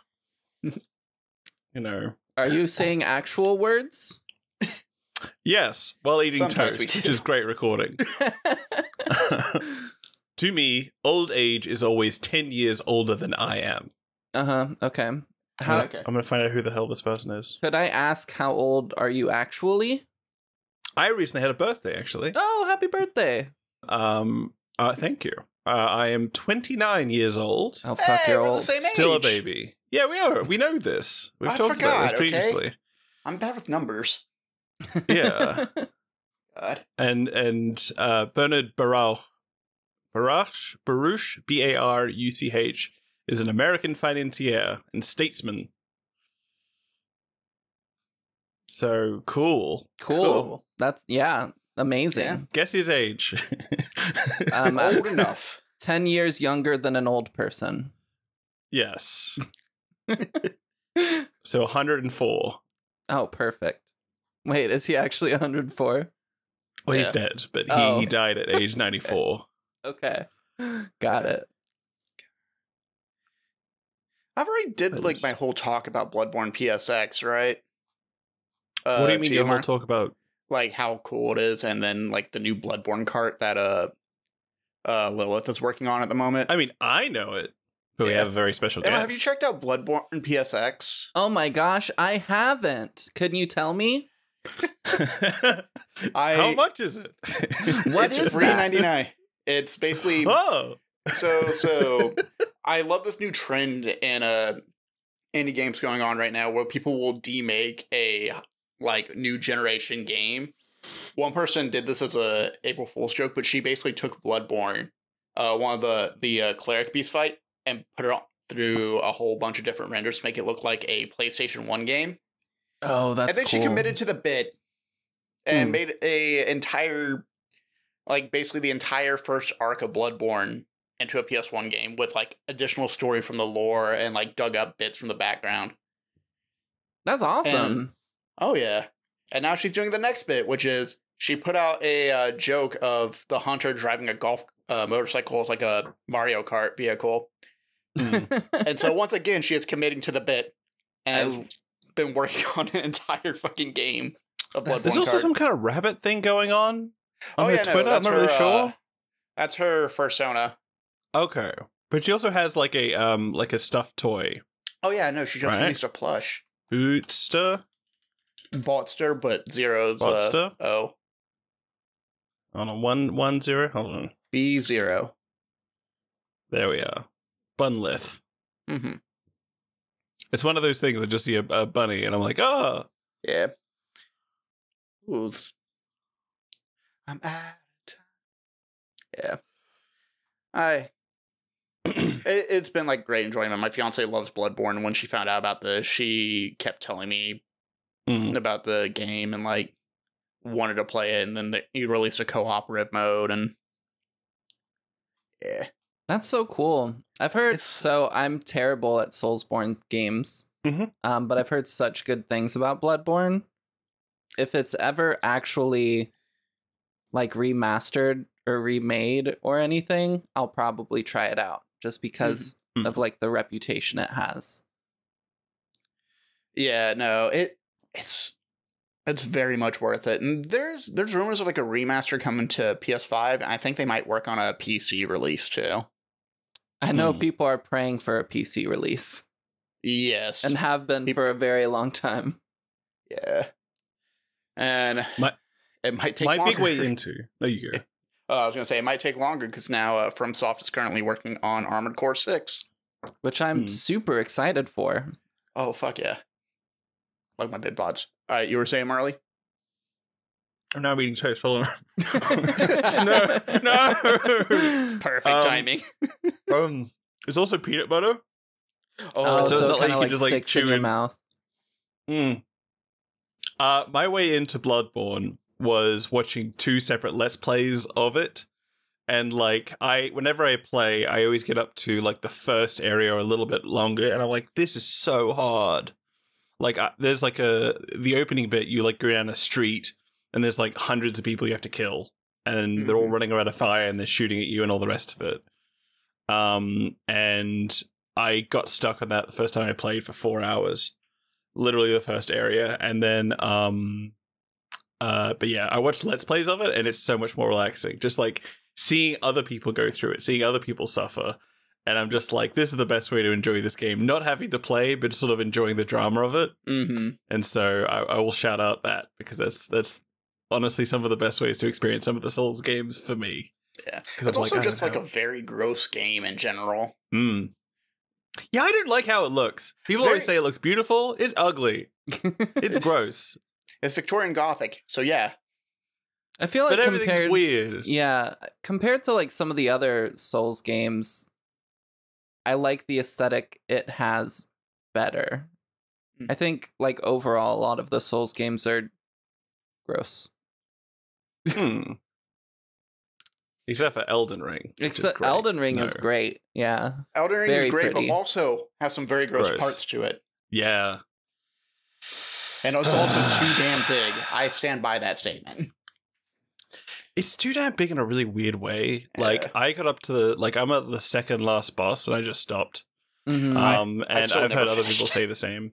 Mm. I still never finished. I might just go and make a new character and instead of doing a strength No. build, do something different. That will take that will take longer. for like some cheat. people, yeah, for some people who enjoy like huge open world games, I think Elden Ring Hmm. is great for them. But I get distracted very easily, and then Same. I get distracted by shiny new games, and then I never go back. Mhm. Yeah. There's so many games. Technically, yeah, no, technically I need to complete four different games because I started Hi-Fi Rush, which I'll talk about later. I've started Forspoken, which I'll talk more about later. Nice, Um, nice. I need to finish Pokemon also Hi-Fi Rush. Yeah. Yeah. I'm very excited about Hi-Fi Rush. I should probably play more of that. Um, I need to finish Elden Ring. And technically, I'm on the cusp of being Bloodborne, but I want to finish the Chalice dungeons, and they suck. Mm. So I haven't really touched them at all. God. Um. I gotta finish Fortnite. That's what I gotta finish. Gotta get that. What is it? Victory Royale. Yeah. I got a victory royale. I got several of them. But the thing is, at the end of the battle pass, there's all these extra skins you can get, which aren't very good. They're just like the pre-existing skins that you already have. But you can like, oh, there's stars, or oh, it's golden, or something. And Mhm. like, truthfully, I don't want them. I have no interest in having them. But I'm like, I gotta try. You know, I gotta, I gotta keep like doing my dailies in order to get these things. And I'm like, I'm feeling my my love of Fortnite begin to wane, and I'm like, let it die, let it just go away, so I can be free of this burden. Let it die. Become a Um, Fall Guy, Fall Guys person next. yeah, I gotta be Aloy in Fu- in in Fall Guys. there you go. I forgot they had that as a skin. I love it. It do they? Okay, Yeah, I think I knew they pretty had God sure. of War. yeah. Okay, You can be Aloy in a lot of different games now that I think about it. Uh, you Like can be Fortnite. Aloy in Genshin Impact. yeah. Um, uh, oh, you can be Aloy in Fall Guys. yeah. Finally, Call me a liar. Uh, I just think it's just a very stupid idea, but I love it. You know, gotta make money. Gotta sell the skins. Gotta get the gotta get, get those V bucks or uh, whatever they call them in uh, Fall Guys. uh, they are called tokens, gotta get them tokens. Ah, I believe. Yeah. Bless, you. you. Bless Bless you. You. I have one more bite of my toast left, and then I'm then I'm I'm ready to record and ready to get started. Nice, nice, Okay. nice. But I have air conditioning on, so I'm just like. Do you know how like the temperature changes suddenly? Like it goes from being really hot to really cold, and your nose just goes like, "Oh, I guess I'm gonna sneeze now because this is this cannot be done." Mhm. That's where I'm at. I've never had that It's happen in my life. Well, welcome to my world, you know? All right. I always love the quiet bits of the podcast because it's so satisfying just cutting out like five minutes and just like, oh, I don't even need to worry about it. I don't need to ca- audio correct it. I don't need to do anything like that. It's just done. It's the best Yeah. thing. Um, so I'm excited for this bit. so shout outs to that future me. Cut in a lo- another future you segment of us. You're very welcome past me. And like, I have to edit. I did that last time, and I had to like change the vol, like the, the mess around with the audio so it sounded different. And I'm like, not doing that again. Um, unless I do.